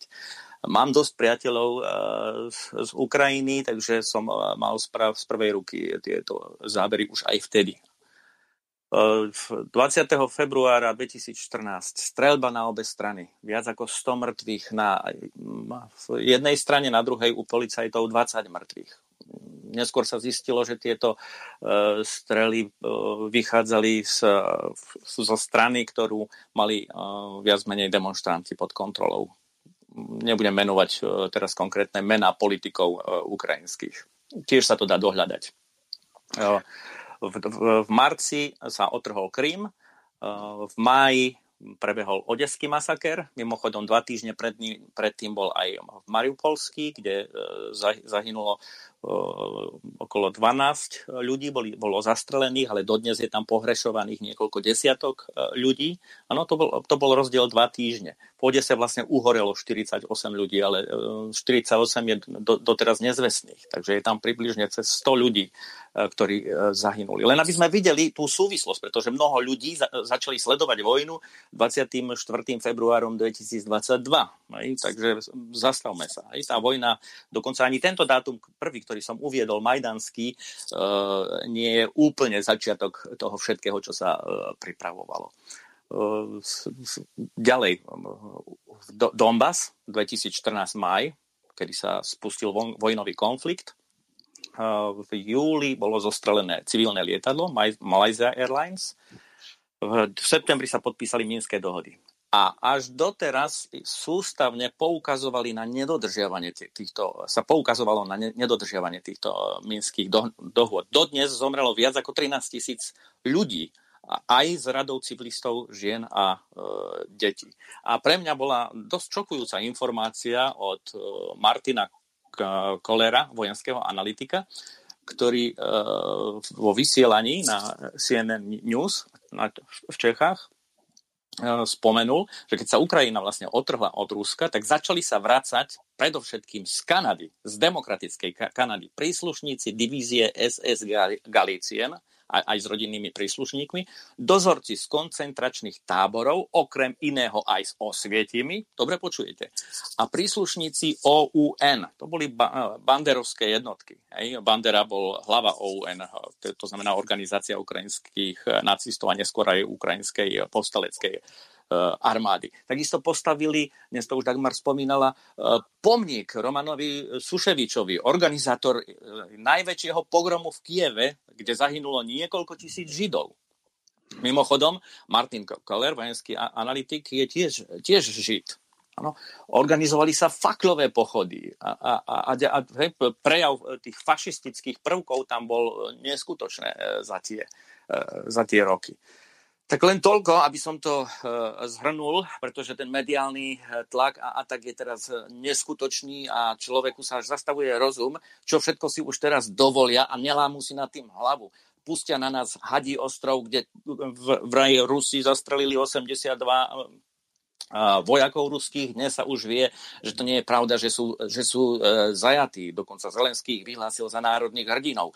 Pred pár dňami bombardovali Rusi pôrodnicu. Dnes už sa to vie, že to je e, ďalší výmysel. Proste oni sú už naozaj e, bezostyšní. A tým, že kontrolujú médiá, tak majú návrh. No a ďalšieho hostia e, mám e, Pavla Kováčika, magistra práva, pôdohospodára, vyznavač permakultúry, chovateľ koní, tvorca a správca vzdelávacieho portálu koncepcie sociálnej bezpečnosti konceptuál.eu. Takisto No takto, Joško, skôr ako ti dám slovo a takisto aj tvojmu hostovi, tak máme tu jednu uputávku. Dobre by bolo, keby ste si ju vypočuli, vážení poslucháči. Jedná sa o európsku petíciu proti 5G sieťam. Ja som to v úvode zabudol prehrať, takže pani Petre Bertovej sa ospravedňujem a naprávam chybu. Občania sa zjednotili, aby zmenili pravidlá Európskej únie pre 5G. Aj Slovensko je súčasťou celoeurópskej iniciatívy občanov, ktorá spája 27 krajín Európskej únie. Ak aj pre vás má život tú najvyššiu hodnotu, pridajte sa k nám. Chceme regulovať zavádzanie 5G a internetu vecí a uprednostniť šikovnú technológiu, ktorá je naozaj bezpečná ako sú káblový internet a optické linky. Zber podpisov trvá od 1. marca tohto roku do 1. marca roku 2023. Pridajte svoj podpis na stránke www.sign.stop5g.eu lomené sk. Zostaň pripojený, ale chránený.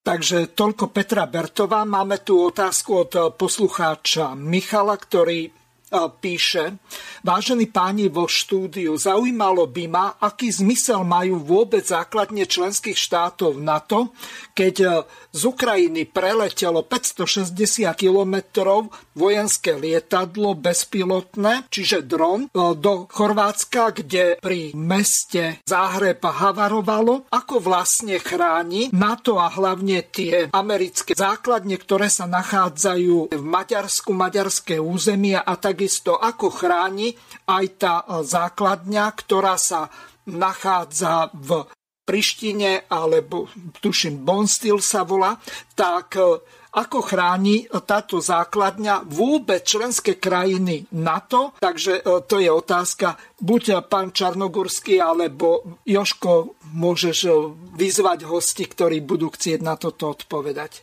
Pán Čarnogurský, ste tu? Áno, áno, môžem tak začiatok. E, v prvom rade je to taká vojensko-technická otázka, že, že či, či teda ten dron preletel cez celé Maďarsko až do Chorvátska a zachytili ho vôbec radary Nie. E, maďarské a teda patriace aj na to, alebo ho nezachytili. Takže, lebo ten dron havaroval až na základe toho, že mu už vyšlo palivo. Áno. No tak aj podľa toho vidíte, že, že, že akú úroveň má NATO. No, e, ďalší, ak sa chcete vyjadriť, ak nie, tak Joško, nech sa páči, pokračuje, ospravedňujem sa tie, ale pesničku už e, nebudem dávať, takže...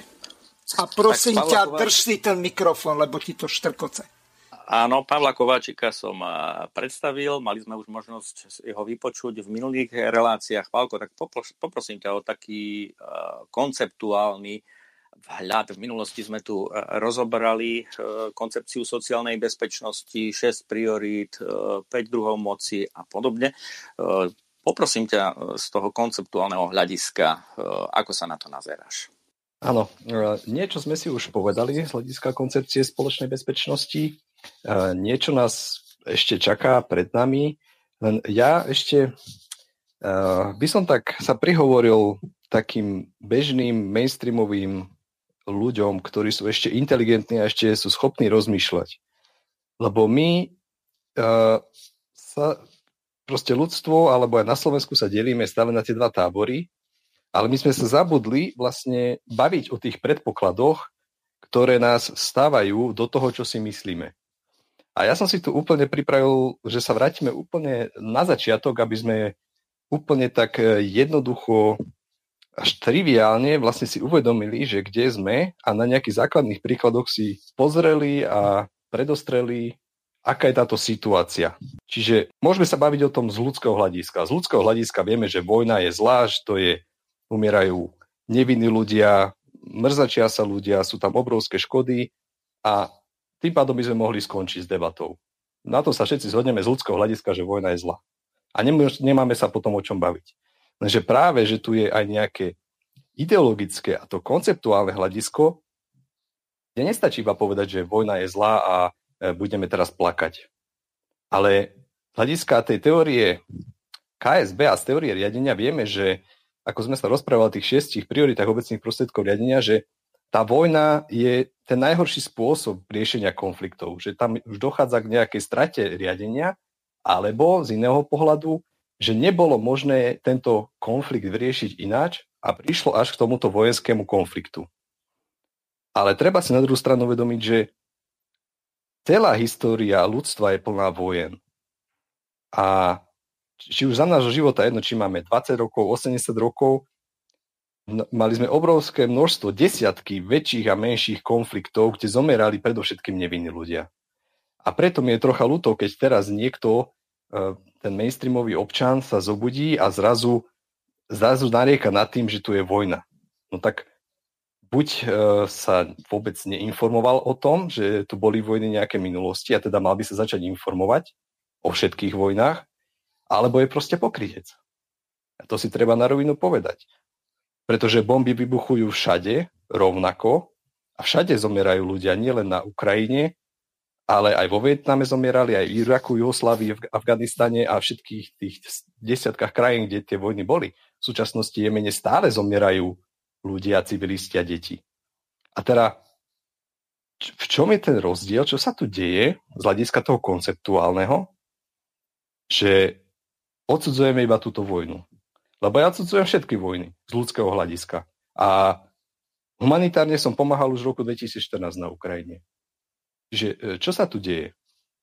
Čo je, ten, e, čo je taký ten motív toho?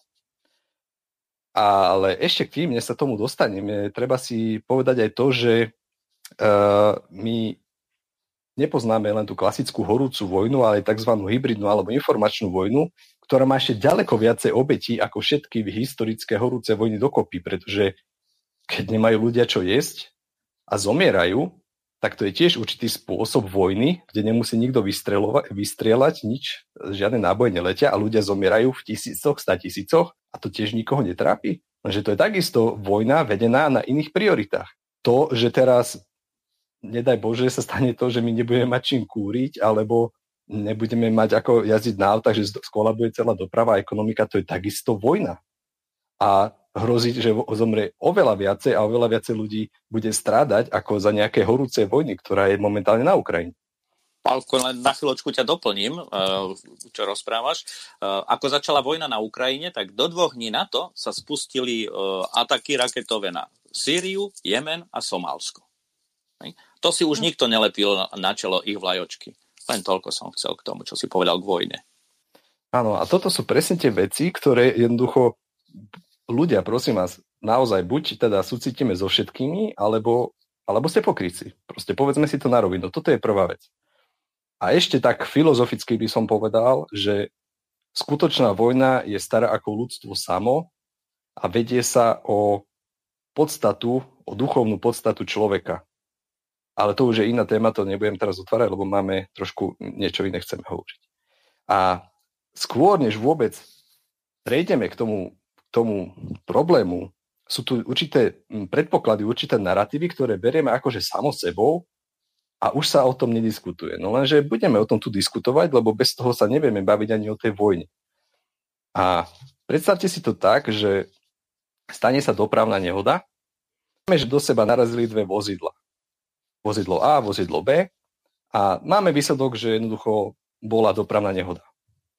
A teraz príde dopravný policajt, spisuje záznam o tejto nehode a spisuje vozidlo A a B neprispôsobili jazdu povahe cestnej premávky a vzhľadom na stav vozovky a nesprávne zvolenú rýchlosť do seba nabúrali. Pričom kolaje v snehu jasne dosvedčujú, že hlavnou príčinou bolo to, že zákrute im do cesty vybehlo vozidlo C, ktoré spôsobilo zrážku týchto dvoch vozidiel. A takto by bol spísaný ten objektívny stav dopravnej nehody. A viete si predstaviť, že by teraz niekto toto považoval za obhajovanie dopravnej nehody? alebo že by niekto obviňoval e, toho policajta, že veď ty nesúcitíš s obeťami dopravnej nehody? Že by sme od toho policajta vyžadovali, že ty musíš tvrdiť, že dopravnú nehodu spôsobilo iba vozidlo B? No, je to šialené, je to postavené na hlavu, je to nemysliteľné. Takže presne toto sa deje v prípade vojnového konfliktu. Kto chce zisťovať a obhajovať, kto chce zisťovať a objasňovať príčiny konfliktu, je mu pripisované, že, ich obha- že tento vojnový konflikt obhajuje.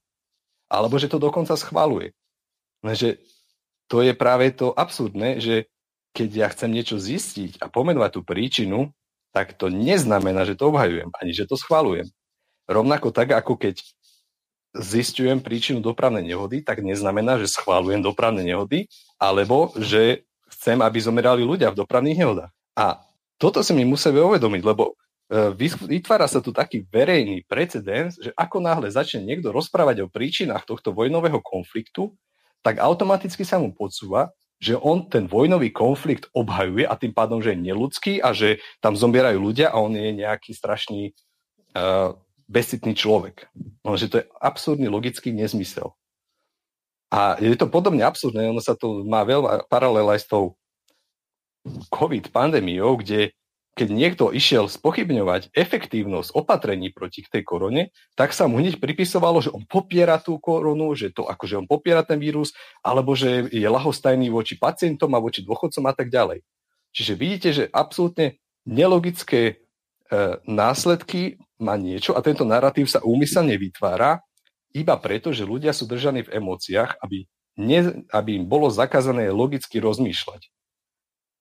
A prečo mi teda zakázané logicky rozmýšľať? Pretože ja som za, poďme odsúdiť vyníka, lenže na to, aby sme zistili, kto je vyník, predsa musíme vyšetriť, zistiť, kto klame, kto má aké pohnutky, kto v čom e, rozpráva pravdu a až potom môžeme hovoriť a zisťovať, ako môžeme koho spravodlivo odsúdiť. Lenže tu tá, tento celý myšlienkový um, algoritmus nezohľadňuje a už sa iba hovorí o nejakom vyníkovi, no ale takto sa v živote do pravdy nedostaneme. A pokiaľ teda chceme vedieť pravdu, no tak musíme toto zohľadňovať. Čiže to je úplne vôbec, že prečo sa vôbec my musíme baviť o tých príčinách tej vojny. Lebo ináč my nezistíme, ako to bolo a potom, jak môžeme, koho my môžeme odsudzovať, keď nevieme, ako to je a aké sú príčiny. Druhá vec je, že mnoho ľudí odsudzuje násilie, že je tam vojna a že tam zomierajú ľudia a tým pádom je to zlé. A z toho ľudského hľadiska sme sa zhodli na tom, že je to zlé. No lenže predstavte si, že je nejaká skupina teroristov, chystá teroristický útok, kde by mohlo zomrieť tisíce ľudí. No a na to tu máme tajné služby, protiteroristické jednotky, vyšetrovateľov, aby tomuto zabránili. To znamená, títo ľudia zasiahnu ešte pred tým, ako ten teroristický čin bude spáchaný. A nemôžu čakať. A povedzme, že áno, pri tom zásahu zabijú niekoľko teroristov. Povedzme, zabijú 12 teroristov a v prípade, že by sa tí teroristi skrývali v obytných oblastiach, v prípade so svojimi rodinami, ktoré by používali ako živné štíty, ktorí by tam zomreli tým pádom aj nevinní, tak teraz akože táto protiteroristická jednotka je zlá za to, že tam zomreli ľudia. No áno, je to smutné, že zomreli ľudia, lenže ako sme si povedali, e, žijeme vo vojnách celú históriu a ne- nemohla tá teroristická jednotka predsa čakať, kým tí teroristi by vyzabíjali, ja neviem, 1200 ľudí a potom akože ich idú spravodlivo potrestať? Lebo mne sa to tak zdá, že ako niektorí ľudia čakajú, že e, kým sa tam nič nedialo a vieme, že sa dialo, tak akože Rusko nemohlo ani zasahovať, lebo je to strašne smutné, že tam zomierajú ľudia. No ale keď schválujeme, že niekde je to oprávnené, práve preto, že sa musí zasiahnuť, aby nezomrelo viacej ľudí, tak potom tak potom je to jasné, že tam zomierajú ľudia, ale nezomrie ich toľko, koľko by mohlo za iných okolností. A toto je dôležité si uvedomiť. No a tretia, tretia rovina je tá, že a zase to sú úplne také triviálne príklady, ale bohužiaľ takto naša spoločnosť momentálne na takejto úrovni je, tak e, naozaj ja to venujem tým ľuďom, ktorí ešte sú schopní rozmýšľať, nech sa zaujímajú úplne takto triviálne nad tým, je to, že si predstavme, že sú nejaké dve dediny vedľa seba, ktoré spolu žijú a teraz v tej jednej dedine je rodina, ktorej členovia sú ideologicky, ideologicky preukázaní, presvedčení kriminálnici a vrahovia a neznášajú určitú skupinu obyvateľov v tejto dedine. A je dokázané, že zabíjajú ľudí v tejto dedine, že to robia umyselne a že hovoria, že to bude robiť ďalej a dokonca, že chcú ísť aj do ďalšej dediny. A v rámci tejto dediny to ľudia buď trpia, alebo dokonca otvorene, alebo ticho schválujú. A dokonca je tu znova ešte dedina ďalšia, tretia, z ktorej dostávajú títo kriminálnici a vrahovia zbranie, finančnú podporu, materiálnu podporu a ideologickú podporu. No tak čo má potom robiť tá ostatné rodiny, ktoré sú ešte nažive, keď, keď sa vopred rozpráva o tom, že ich idú vraždiť. Tak oni akože zase majú čakať, kým ich ako vyvraždia? Ako keď na vás ide nejaký útočník, ktorý predtým e, dopichal 10 ľudí nožom a teraz on ide vyťahnuť zbraň a kričí na vás, že ide vás zastreliť, tak akože vy budete čakať, že počkám si, čím, kým ma zastrelí, veď to je práve tá krajná núdza alebo nutná obrana, že ja zasiahnem pred tým, ako by som mal utrpeť škodu. No a teraz to je práve to, čo ste tu aj vy rozprávali, moji predrečníci, že toto reálne je dokázané, že tá história bola taká.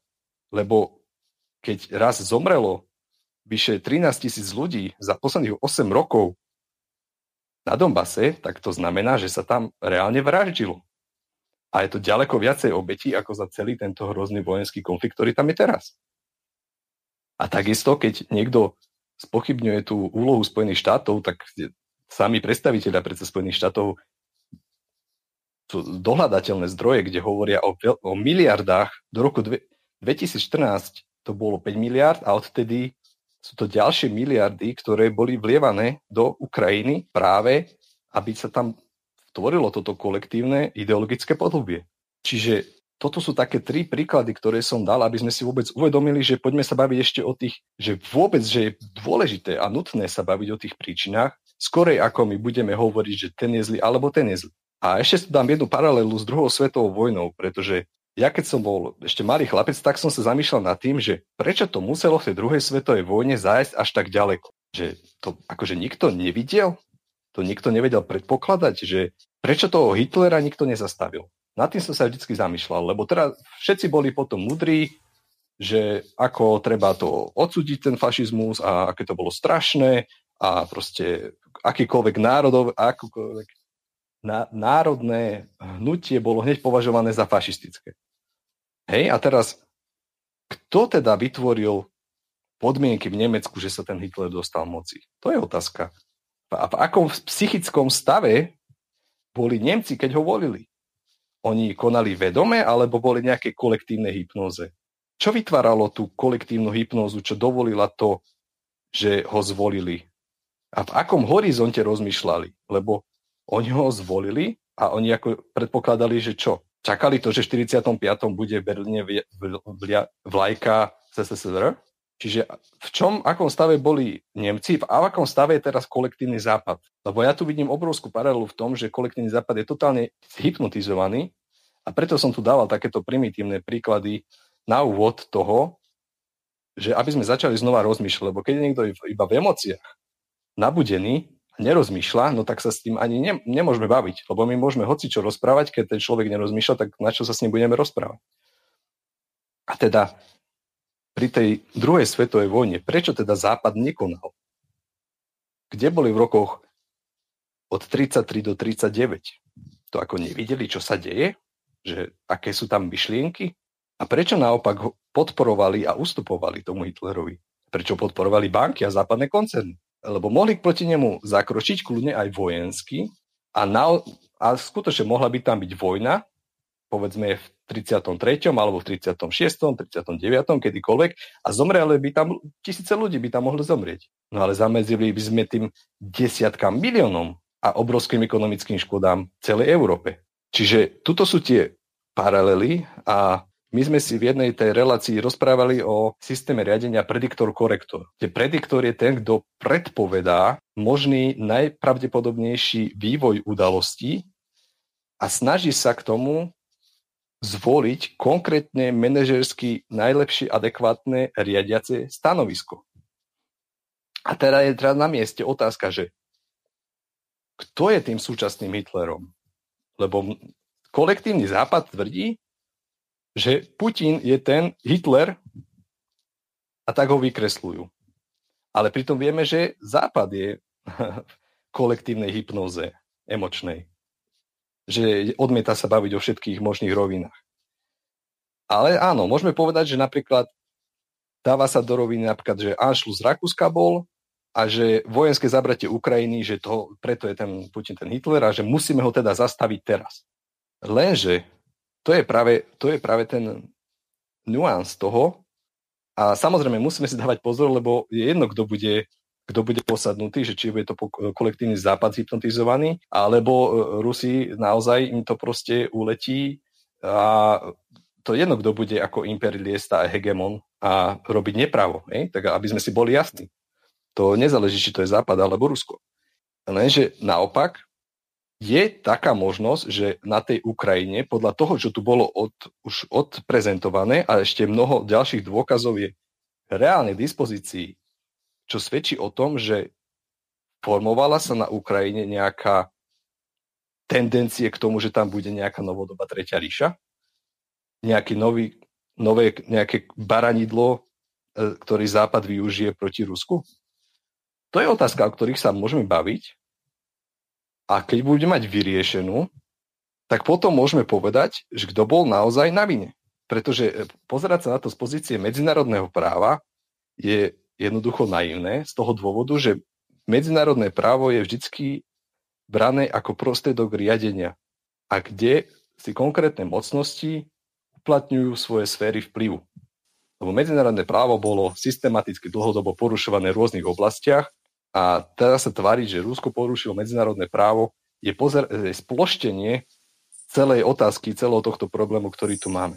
Pálko, máme posledných 5 minút, tak ešte 3 minútky e, pre teba a potom e, bude záver. Tak ja som chcel vlastne v dnešnej relácii toto predostrieť, že poďme sa naozaj baviť najskôr o tých príčinách a objektívne si povedzme áno, v čom je Rusko chybné, v čom napríklad situáciu nezvládlo, alebo naopak prečo konalo takto, ako konalo a vedeli, samozrejme to museli vedieť, že to spôsobí kolektívnu veľkú hystériu celého kolektívneho západu voči Rusku. To znamená, zrejme bolo tej cene, v tej obete, ktorú museli zohľadniť, naozaj niečo vážne, keď sa k takémuto kroku podujali. A keď toto my zistíme, tak potom my môžeme sa začať e, stavať buď na jednu stranu alebo na druhú stranu, alebo najlepšie E, stávať svoju vlastnú konceptuálnu pozíciu. Toľko z mojej strany. Áno, väčšinová populácia na Zemi sa díva na geopolitickú situáciu z hľadiska svojho regiónu a z hľadiska toho, že kon, koncový proces tej politiky zastupuje nejaký ich politik alebo prezident, aj? predseda vlády alebo prezident. Tamto ešte vlastne len, tamto nekončí, tamto vlastne všetko ešte len začína. Ja na margo toho ovplyvňovania, tak len pre zaujímavosť, aj? prečo sa napríklad nezaujímame o to, čo robia absolútni multimilionári, ktorí, multimilionári, ktorí vôbec nerozmýšľajú nad tým, koľko majú peniazy, pretože oni peniaze tvoria. Hej? Oni ich tlačia. A čo sa týka informac- informačnej uh, koláže momentálne vo svete, tak od roku 1914 vlastnia agentúry Wolf, Reuters a Havas. Jedna je z Nemecka, druhá z Anglicka a tretia z Francúzska. Tá najznámejšia je Reuters v Anglicku. Áno, vlastňajú Rothschildovci. Snad si nemyslíte, že títo ľudia uh, propagujú mier. Keby ho propagovali, tak ich vidíte dennodenne na obrazovke. Ich vidíte, ale oni sú neviditeľní. Oni nechcú byť viditeľní. Oni radi manipulujú. Toľko z mojej strany. Dobre, ďakujem veľmi pekne všetkým našim hostom, menovite pani Dagmar Kvapilíkovej a jej hostovi pánovi Janovi Černogurskému. S obidvoma sa lúčim a prajem vám pekný večer. Bolo nám cťou, pán doktor Černogurský, že ste si našli pre našich poslucháčov čas. Veľmi rád vás pozvem aj do ďalších relácií. Prajem vám pekný večer. Ďakujem a podobne všetko dobré aj poslucháčom a vám ostatným. Takisto veľmi pekne ďakujem pánovi Jozefovi Filovi a jeho hostom pánovi Petrovi Kohútovi a pánovi Pavlovi Kováčikovi. Takisto sa s vami lúčim a prajem vám príjemné počúvanie ďalších relácií Slobodného vysielača a veľmi rád budem, keď takisto aj vy prídete ako hostia do relácie, lebo táto relácia bola veľmi zaujímavá. Takže teším sa na ďalšie relácie s vami. Prajem vám príjemný večer a takisto aj našim poslucháčom. Ďakujeme, pekný večer. Ďakujem. Ďakujem všetko dobré. Mhm. Dobre. Ďakujem, prajem príjemný večer a teším sa na ďalšie stretnutia. Výborne, takže... Ďakujem. Slovensko, Slováci, braňme si svoju slobodu. Takže mne už ostáva len rozlúčiť sa s našimi poslucháčmi, pripomenúť im, že zajtra budeme nahrávať na stredu reláciu Slovenské korene, ktorá bude od 17. hodiny odvysielaná, takže máte sa na čo tešiť. Hostom bude pán František Škvrnda. Takže pekný večer, do počutia. Vysielací čas dnešnej relácie veľmi rýchlo uplynul, tak sa s vami zo štúdia Banska Bystrica Juh lúči moderátor a zvukár Miroslav Hazucha, ktorý vás touto reláciou sprevádzal. Vážené poslucháčky a poslucháči, budeme veľmi radi, ak nám zachováte nielen priazeň, ale ak nám aj napíšete vaše podnety a návrhy na zlepšenie relácie, lebo bez spätnej väzby nebudeme vedieť relácie zlepšovať, za čo vám vopred veľmi pekne ďakujem. Do počutia. Táto relácia vznikla za podpory dobrovoľných príspevkov našich poslucháčov. I ty sa k ním môžeš pridať. Viac informácií nájdeš na www.slobodnyvysielac.sk Ďakujeme.